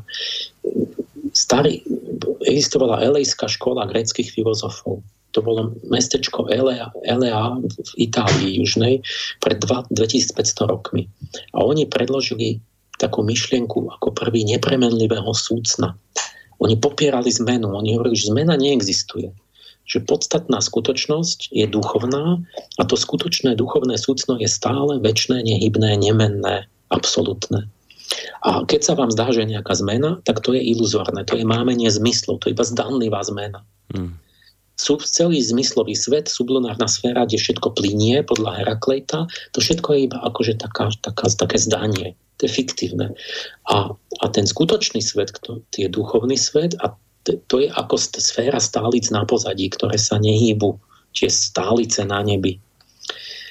To bolo taká, také prirovnanie, že pod mesiacom všetko, čo je tu, všetko je podrobené cyklom zmenám, ale ale čo je tá, tá sféra stálic, tak to je väčšie. Tam sú tie mm. súhvezdia sa nemenia nikdy. A tam, a to, to tá, tie stálice sú ako duch a ten, tie zmeny v prírode to je ako to, to, to je zmyslové, vonkajšie. Ale to je nepodstatné. Pre Eleatov bolo podstatné to duchovné, takže hovorili, že vlastne žiadna podstatná zmena sa nedeje. A teraz toto je bizarná filozofia, že čo to, mohli oni tvrdiť, že zmena neexistuje a dokazovali, že šíp, ktorý letí, vlastne stojí na mieste a tak. Takže to, to je nejaká zábavka. Hm. A to, to, teraz dať tomu, ja to reinterpretujem, dám tomu iný význam, tým živý, že ja hovorím, ja sa domnievam sa, viem skromne, že Eliáti mali pravdu. S jednou výhradou, ktorú tu opravujem, že dnes vieme, že aj stálice sa pohybujú. Pohybujú sa, len v inom časovom meradle, veľmi pomaly. Takže za jeden život dnes nezbadáte, že, že, že súhvezdia menia tvár. Ale za tisíce rokov áno. A tak to novoelejské krédo môžem podpísať, ale ho aktualizujem takto. Že bez mravného pokroku akákoľvek zmena je len zdánlivá. Hmm. Tie vonkajšie zmeny to sú tie zmyslové, akože návonok niečo, ale to, tá podstatná skutočnosť je tam rovná a tá, keď sa nezmení, tak to, to, to, to sú všetko len takéto ilúzie, jak s tým kurčačom. A toto je ten môj, čo by som chcel, ten môj zákon taký, že ho ešte budem znova ilustrovať a inak ho preformulovávať, že ten, ten skutočný vnútorný pokrok je ako tá sféra stálic je v tom, v tom duchovnom, tej morálnom rozmere. A keď to sa nemení, tak to ostatné je ilúzia. Toto je novoelejská psychológia ekonomiky. A toto je aj záver našej dnešnej relácie v ktorej si zase teda urobil riadne poprehadzovanie vecí, ktoré teraz človek musí spracovávať dostatočnú dlhú dobu, ale bol to teda riaden prievan. Ja ti mi veľmi pekne ďakujem za tú dnešnú reláciu a skôr ako sa rozlúčime, lebo preto to chcem takto rýchlo ukončiť, lebo už aj tak trošku naťahujeme ten čas aby som tu nena, nenarušil ďalšie relácie. Chcem ešte predsa len spomenúť vec, o ktorej som hovoril v bilančnej relácii. My budeme samozrejme v týchto reláciách pokračovať, ale z rôznych aj technických dôvodov, aj preto, že Mil má školu a lepšie to tak vyhovuje, vlastne sa od apríla presunieme do iných vysielacích časov a nebudeme túto reláciu už vysielať v tomto večernom čase, ale posunieme sa do raňajších časov a to aj z toho dôvodu, že mnohí my to vidíme podľa archívu, že mnohí túto reláciu počúvate najmä z archívu, takže tam to veľký, veľký problém pre vás robiť iste nebude. Takže od budúceho mesiaca budete môcť túto reláciu, ak ju budete chcieť počúvať na život, tak ju budete počúvať od 8 ráno do 11. Uh, nebude to vždy pravidelne každý druhý útorok, ale najbližšie sa vám s touto reláciou prihlásime v apríli. Ak sa nemýlim, tak by to mal byť 2. apríl. To je vlastne hneď 1. aprílový útorok od 8 ráno do spomínanej 11. Toto som chcel ešte povedať, aby ste teda vedeli, že takéto zmene dôjde. Takže Emil, tebe ďakujem dnes veľmi, veľmi pekne za všetko, čo si tu dnes hovoril. Maj sa pekne do počutia. Pekný večer prajem, do počutia. Emil Páleš, sofiológ. Budeme pokračovať v hľadaní odpovede na to, čo je to pokrok. Na dnes všetko, majte sa pekne, do počutia. Táto relácia vznikla za podpory dobrovoľných príspevkov našich poslucháčov. I ty sa k ním môžeš pridať. Viac informácií nájdeš na www.slobodnyvysielac.sk Ďakujeme.